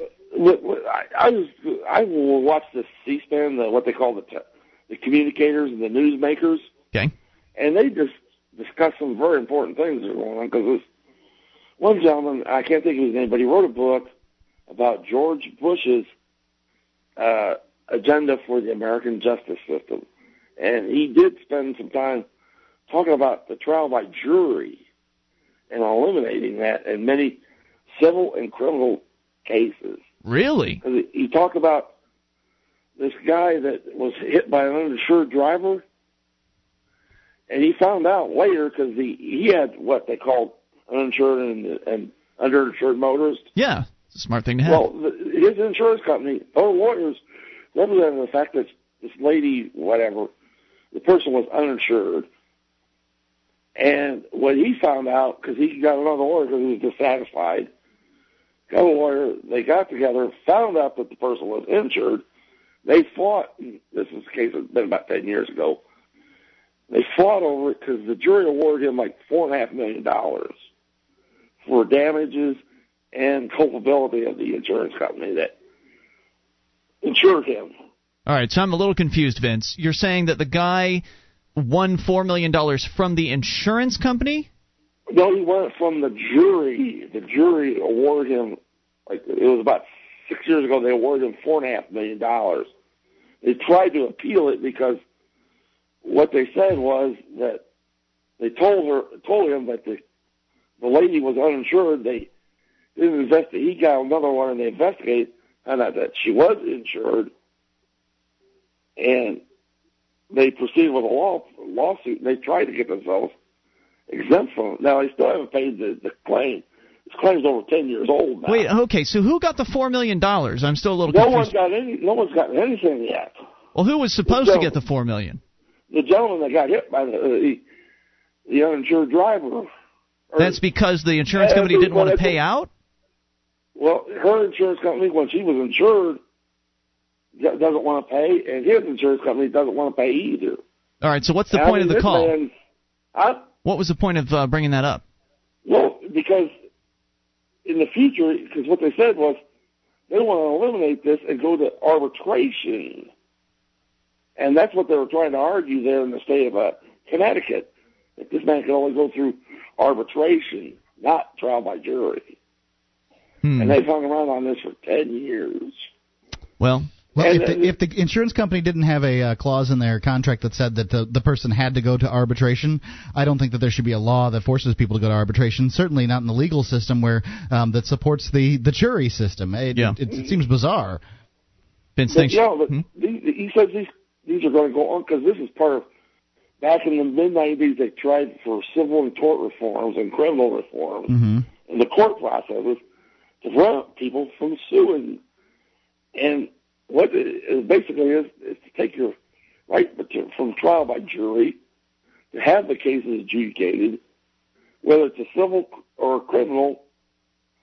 You know, Yeah, I see You know, where you're coming from, Vince. I mean, uh, certainly if the government's going to be around claiming to be, uh, you know, the the great protector and claim you have a right to a trial by jury, they certainly should be taking that away from you. Thank you for the call tonight. Eight hundred two five nine ninety two thirty one.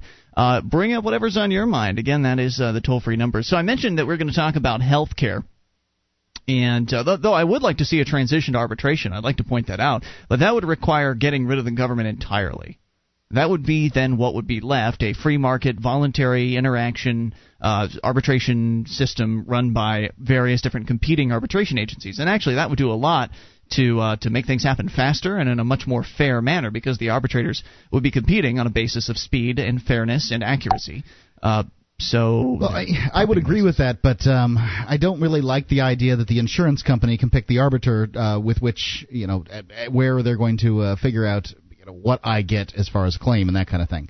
And that's how those contracts are going to be set up until there's enough competition in the arena Yeah, right. of insurance companies. Right, So which is- it's, it's just which- going to which is going to ruin the uh, the whole idea of arbitration because people are going to say arbitration's a setup. I'm not interested in that. Yeah, absolutely. And anytime someone says the word arbitration, they get scared. you'll hear that you'll hear they'll people will hear in their mind setup. Right, which is why having the government mandate that is is problematic because then that's exactly what will happen. They'll say, "Well, this isn't fair." Well, even I, I I don't know how we uh, would would uh, go from the current system to arbitration simply because you know even right now the uh, insurance companies have have it as uh, you know in some of their contracts it's standard and they pick the arbiters.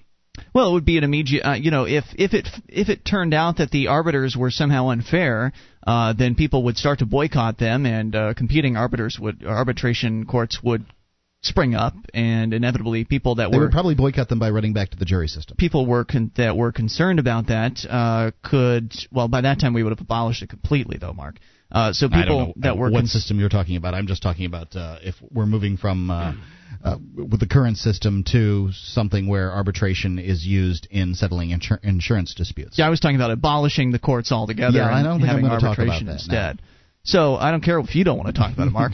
Uh, so what I was pointing out is that uh, in that case, people could start up their own arbitration courts, and people that were concerned about who the uh, insurance companies were choosing for their arbitrators would simply demand to uh, have their choice of arbitrator considered, or to have uh, appeals arbitrators uh, in the contract as well. Contracts could change based on consumer demand. So if that's what consumers are looking for, the market will respond to it. And speaking of the market responding to consumer demand, Salon.com has an interesting report about the new quickie clinics, minute clinics, Quick Health. Uh, maybe you've seen them. I've yet to uh, to come across them in my travels, but I know they're popping up around the country. yeah, I've not seen these yet. They're all over in Sarasota. I don't live in Walk Sarasota. In, wa- you you did, and it's only been a year and a half, and they were all over the place. Then these are walk-in medical clinics. No, it's not quite. I don't think it's quite walk-in. These are kind of a new thing. At Okay, a recent me medical conference, I eavesdropped on a couple of doctors talking to each other about retail health clinics, small offices or kiosks that offer basic medical care in venues ranging from Target to Piggly Wiggly. Hmm. I understand that walk-in clinics have been around, Mark, but these are a little bit more convenient. They're, Yeah, I guess they are. There's a little different. Okay. Uh, these particular doctors were not happy. One said some of his easy business patients who only needed a few minutes to handle, such as those with sore throats or colds, had migrated away from their practice to these new clinics. The other seemed perplexed that some of the uh, the parents in his pediatric practice seemed just fine paying cash to clinics rather than coming to see him where they had to only pay a low, low copay. Now, the views don't surprise me. Doctors are naturally nervous about the rapid growth of retail clinics. About a dozen companies have opened some 400 shops with slogans that range from catchy, such as You're sick, we're quick, that's Minute Clinic, to direct, such as We make quality care affordable and convenient. We'll talk more about this clash that is developing in the medical profession. 800 259 9231 and take your calls about anything. It's Free Talk Live. With your help, we can spread the message of liberty around the world. Consider becoming a Free Talk Live amplifier for just $3 a month now at amp.freetalklive.com. If you can't afford it, keep enjoying us for free. If you can spare the three, visit amp.freetalklive.com.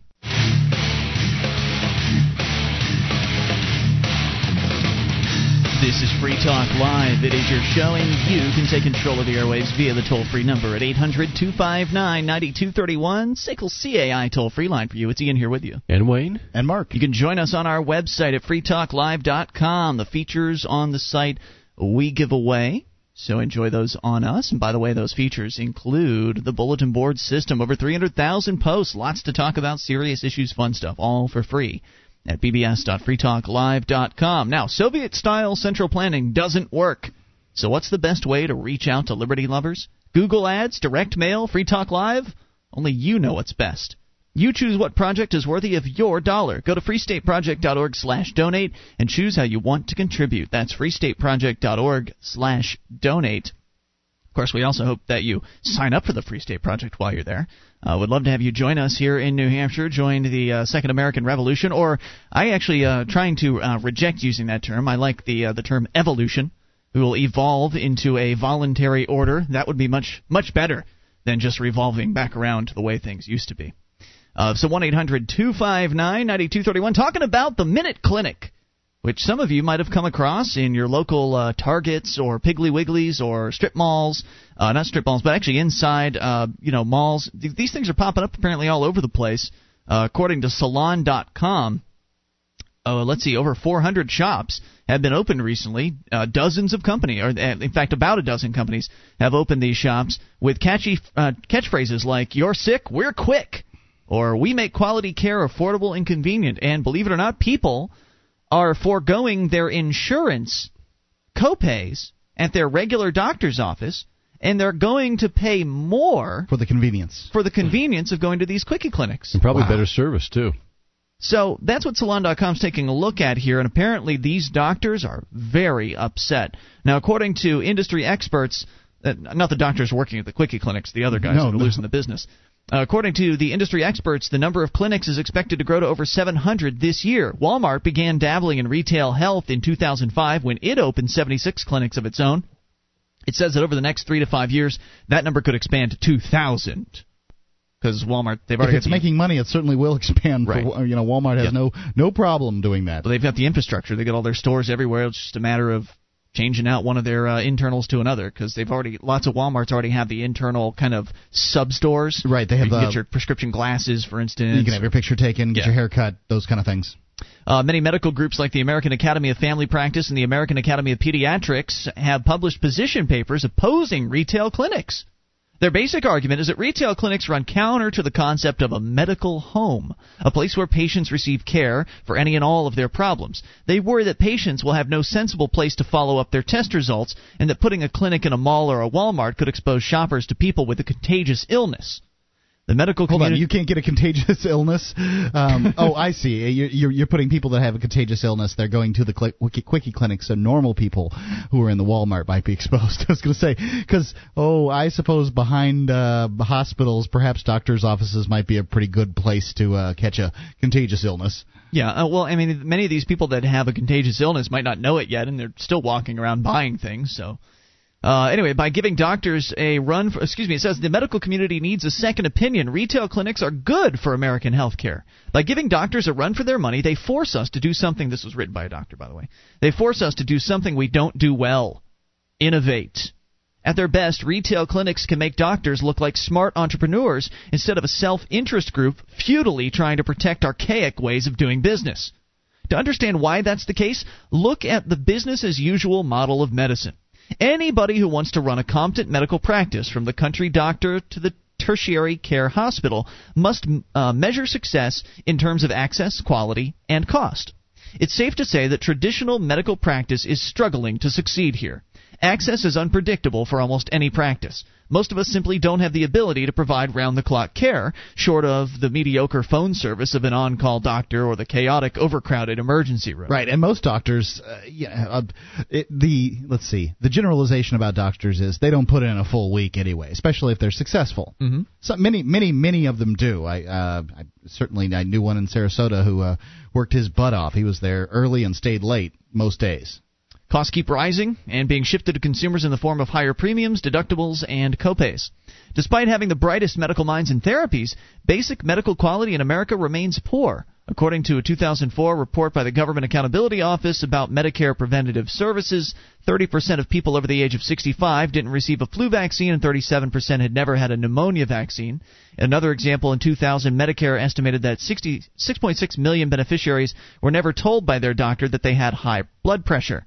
On the other hand, retail clinics are thriving. And by the way, we know uh, this article doesn't go into it. We know why medical care sucks so bad in this country.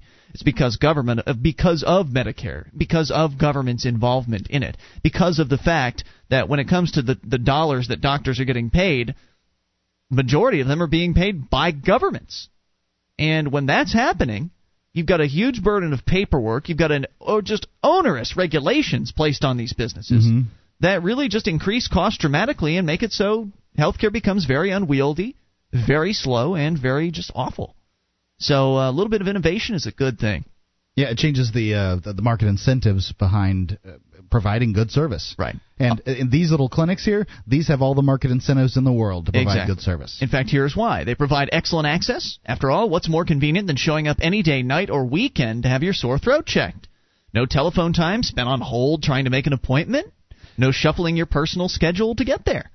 Now, I, I would I would agree with this. Something that bothers me though is um, the expectation of consumers. Uh, consumers expect to get something when they go to the clinic.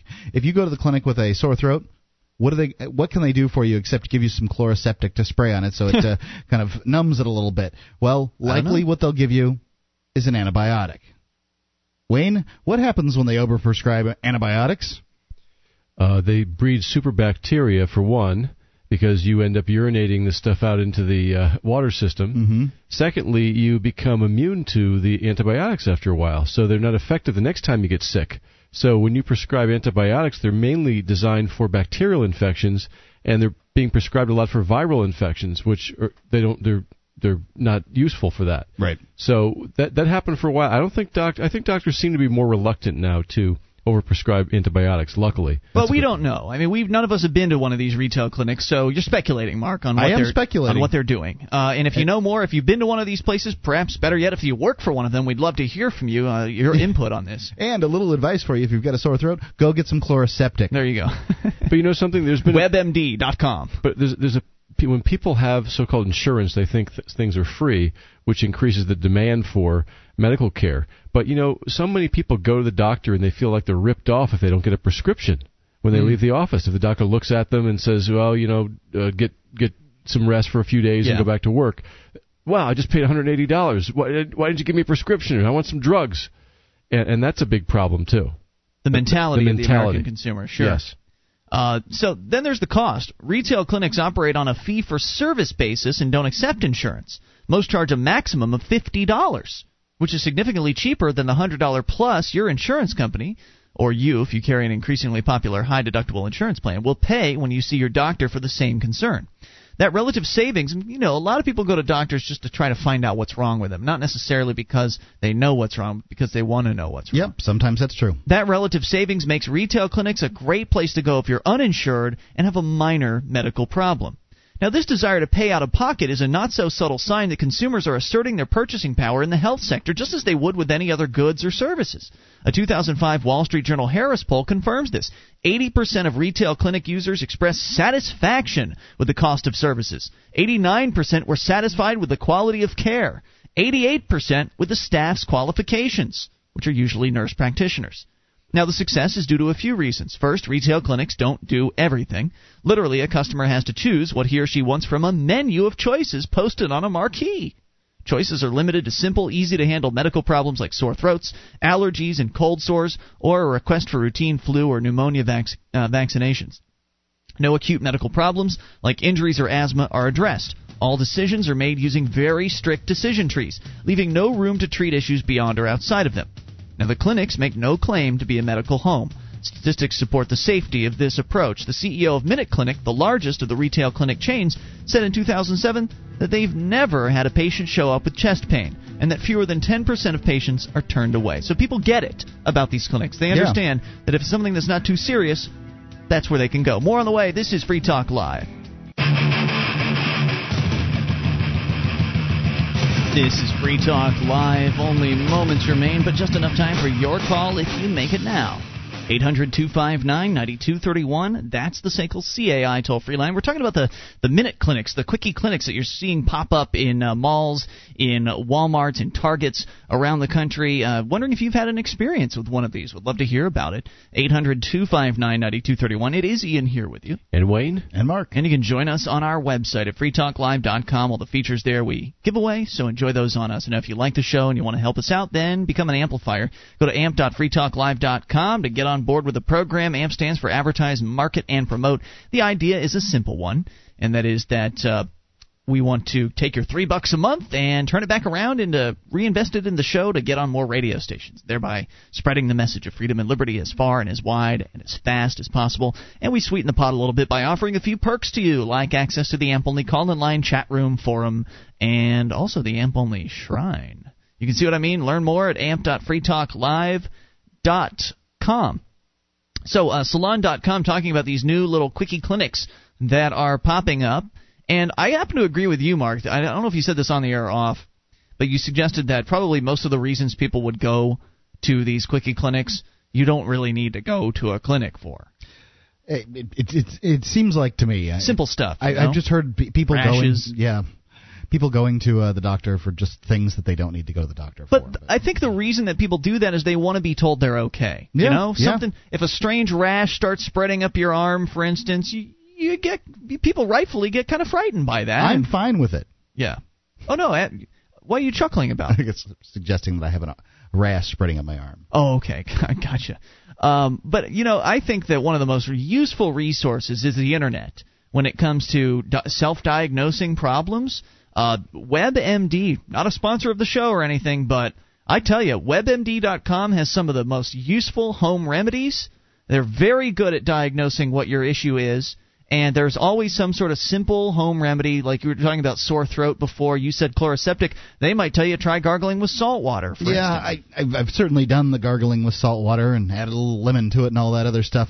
Chloraseptic numbs your throat. it works. You got a sore throat? Use Chloraseptic. All I'm saying is you might want to try exhausting your free options prior to going in to see the doctor or going into one of these quickie clinics because there's a whole wealth of free You think salt's free, boy? There's a whole. I was talking about the information. There's a whole wealth of free info out there on the internet, and uh, WebMD's got a bunch of it. So let me continue here with a story from Salon. There's nothing complicated. Uh, talking about here that uh, the CEO of Minute Clinic which is the largest of the retail chains, says they've never had a patient show up with chest pain and that fewer than 10% of their patients are turned away. So they're pointing out that most of the people that come to these places understand that it's not for really serious health problems. Also, there's nothing complicated about communicating with a patient's primary doctor. Specialists in emergency rooms routinely send letters or faxes to primary care offices to inform them about a patient, his or her diagnosis, prescribed treatments, and a follow up plan. Retail clinics have made efforts to do the same. So rather than writing position papers opposing retail chains, medical organizations ought to use them to encourage bold innovation.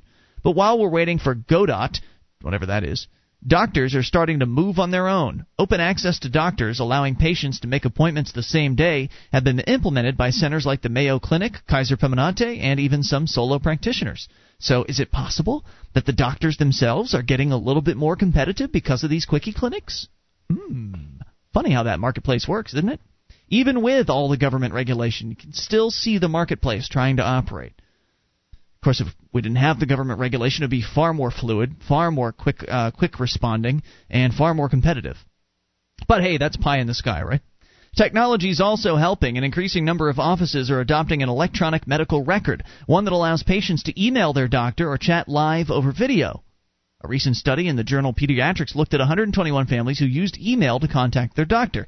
80% of those surveyed either strongly agreed or agreed that email improved the quality of communication with their child's doctor. Nearly 90% either strongly agreed or agreed that email improved access to their child's doctor. I've used email in my practice and have communicated with patients whether they're at home, at work, or halfway around the world to both my own and my patients' satisfaction. Perhaps the best example of innovation comes from one Minnesota pediatric practice. It opened a real retail like clinic in its own office, offering walk in appointments and expanded hours, including weekends? Whoa! A doctor's office open on weekends? It's unusual. And evenings, even. Now, that's likely going to be a winner for two simple reasons. One, the practice keeps its own clientele. Two, it makes access convenient for minor problems. So the doctor's office said, huh, we don't want to lose business to these quickie clinics. So they Let's to compete. Open our own. Brilliant. Most important, by relegating minor complaints to the walk in clinic, a doctor can actually be a doctor. Many of us didn't get into this job to become diaper rash, uh, diaper rash doctors, the kind who pack their day seeing patients with minor complaints just to pay the bills. Yet after years of training and pe- preparation, too many of us become just that. We simultaneously complain that we don't have the time to address the challenges that come with complex chronic health issues, like obesity or childhood asthma. Adopting the retail model in house could change the way we spend our time, allowing us to get back to practicing challenging and more satisfying medicine. So this is a good thing. He's pointing out that the fact that this business is going to the retail clinics just frees the doctors up to focus more on the real problems, especially if they open up their own retail clinic, then they get it all. They get the mm-hmm. best of both worlds. Of course, there are potential pitfalls. Should walk in clinics expand to become a medical home by offering physical exams and other comprehensive services like treating injuries, they do stand to, to do patients a disservice. Eventually, we will hear of a patient who had a bad outcome as a result of being misdiagnosed or mistreated, but that happens with regular doctors, doesn't it? Yeah. Time will tell whether the rate of errors is any different than in standard practice, but as long as the clinics continue to keep services strictly limited, this risk will remain relatively low. Regardless of those red flags, retailers in their cur- or retail clinics in their current iteration have found a unique and useful niche in medicine. So next time you make a list of things to do when you go shopping, you might be writing check rash or get flu shot under buy shampoo and underwear, and you'll be just fine with it. I think it's great. Mm-hmm. It's a good idea. It's it's almost medical's answer to homeschooling and education. What do you mean? Well, in- education, you have all this government uh, sponsored education, which is getting worse all the time, and Mhm. so the marketplace has reacted by people schooling themselves. Uh, schooling the kids themselves and buying curriculum from all different places and, and basically doing a better job than the public schools. And so, so now in the medical system, you have most of the medical system now is dominated by government. So this model actually is not. This takes it out of the realm of government and and, and goes back to a more of a doctor-patient relationship. Right, because it's all cash Yes. and there's no insurance. Right. So they don't have any of that extra crap to deal with. They're not going to take Medicare. They're not going to take your insurance. It's cash only, and so therefore they're far more flexible than any other doctor's office could be. It's a very interesting approach. And you're right with your analogy, Wayne, because you know if you look at the way the government teachers respond to, uh, for instance, homeschoolers, they are very threatened by that. Right, because they don't like competition. It's the same thing here, where the doctors are saying, "Oh, we can't have this. We need to get rid of these medical clinics. People are getting serviced. They're getting uh, uh, treated on weekends. This is hell." We can't have this. oh, government, help us! Shut them down. Well, luckily, it's uh, spreading pretty quickly because that's how the marketplace works. The marketplace is fast. It does things efficiently. It has incentive to get these things done in a quick and timely and efficient manner. And so, luckily, there are already hundreds of these offices opening up across the country. And as uh, as the the article stated earlier, Walmart's considering opening up to 2,000 of them. So, you know, by the time the government gets around to listening to what the doctors are complaining about and actually trying to do something about it, they'll be pretty thoroughly yeah, entrenched. They'll be there A- pretty. Actually, these clinics were mentioned in John Stossel's special from last September called "Sick in America." Yeah, that's right. That's where I first heard about them. Yes, and he did a very good job of explaining uh, the differences between uh, the healthcare system we have now, uh, socialized medicine, and a consumer-driven healthcare system. Uh, he ma- making that dis- distinction is important because most people are either in one bucket or the other with their brains. Right, because when somebody else is paying, if it's the insurance company that's paying or government is paying, Yeah. then the consumer is disconnected essentially from the services and the products that they're purchasing. I can absolutely tell you that's true. I, I've been in uh, uh, auto accidents before, and uh, you know, I, I I go to chiropractors. I've gone to chiropractors for for years, Mm-hmm. and funny, I make it in more often when the when the insurance companies are paying for my visits rather than me. Hmm. Just the way it is, you know. You're, you're, you're you don't have the same incentives, and when it when it appears free, then that's when you're going to go. Well, and that's not to say that you shouldn't go. That's not to say that not going is a good thing. Uh, it's just I'm just if, saying it's different. It's just that if we actually had uh, no government regulation of the medical industry and only had third party voluntary certification, for instance, we didn't have this huge government bureaucracy ruling over top of the entire industry. The industry would, uh, you know, then there would be direct payment from consumers, but that would result in more competition, and more competition would result in lower prices. So you could get the same level of care you're getting. It would just be a lot cheaper, and it actually would be a lot better. We'd have the same level of innovation that we have in the computer industry. We could have that in healthcare, but the requirement is for government to step the hell away. Hope that happens sometime soon because all of our lives are at stake. We'll see you tomorrow night online in the meantime at freetalklive.com. DVD, books, music, instruments, periodicals, computers, software, electronic, photo, cell phone, office product, home and garden, bed and bath, furniture, kitchen, pet supply, automotive, hardware, apparel, shoes, jewelry, grocery, healthcare, sports and outdoors, toys, games, used and more. It's a department store at your fingertips. Amazon.freetalklive.com. Get all your shopping done, a great deal, delivery to your door, and a percentage of your purchase will go to Free Talk Live when you enter Amazon through Amazon.freetalklive.com.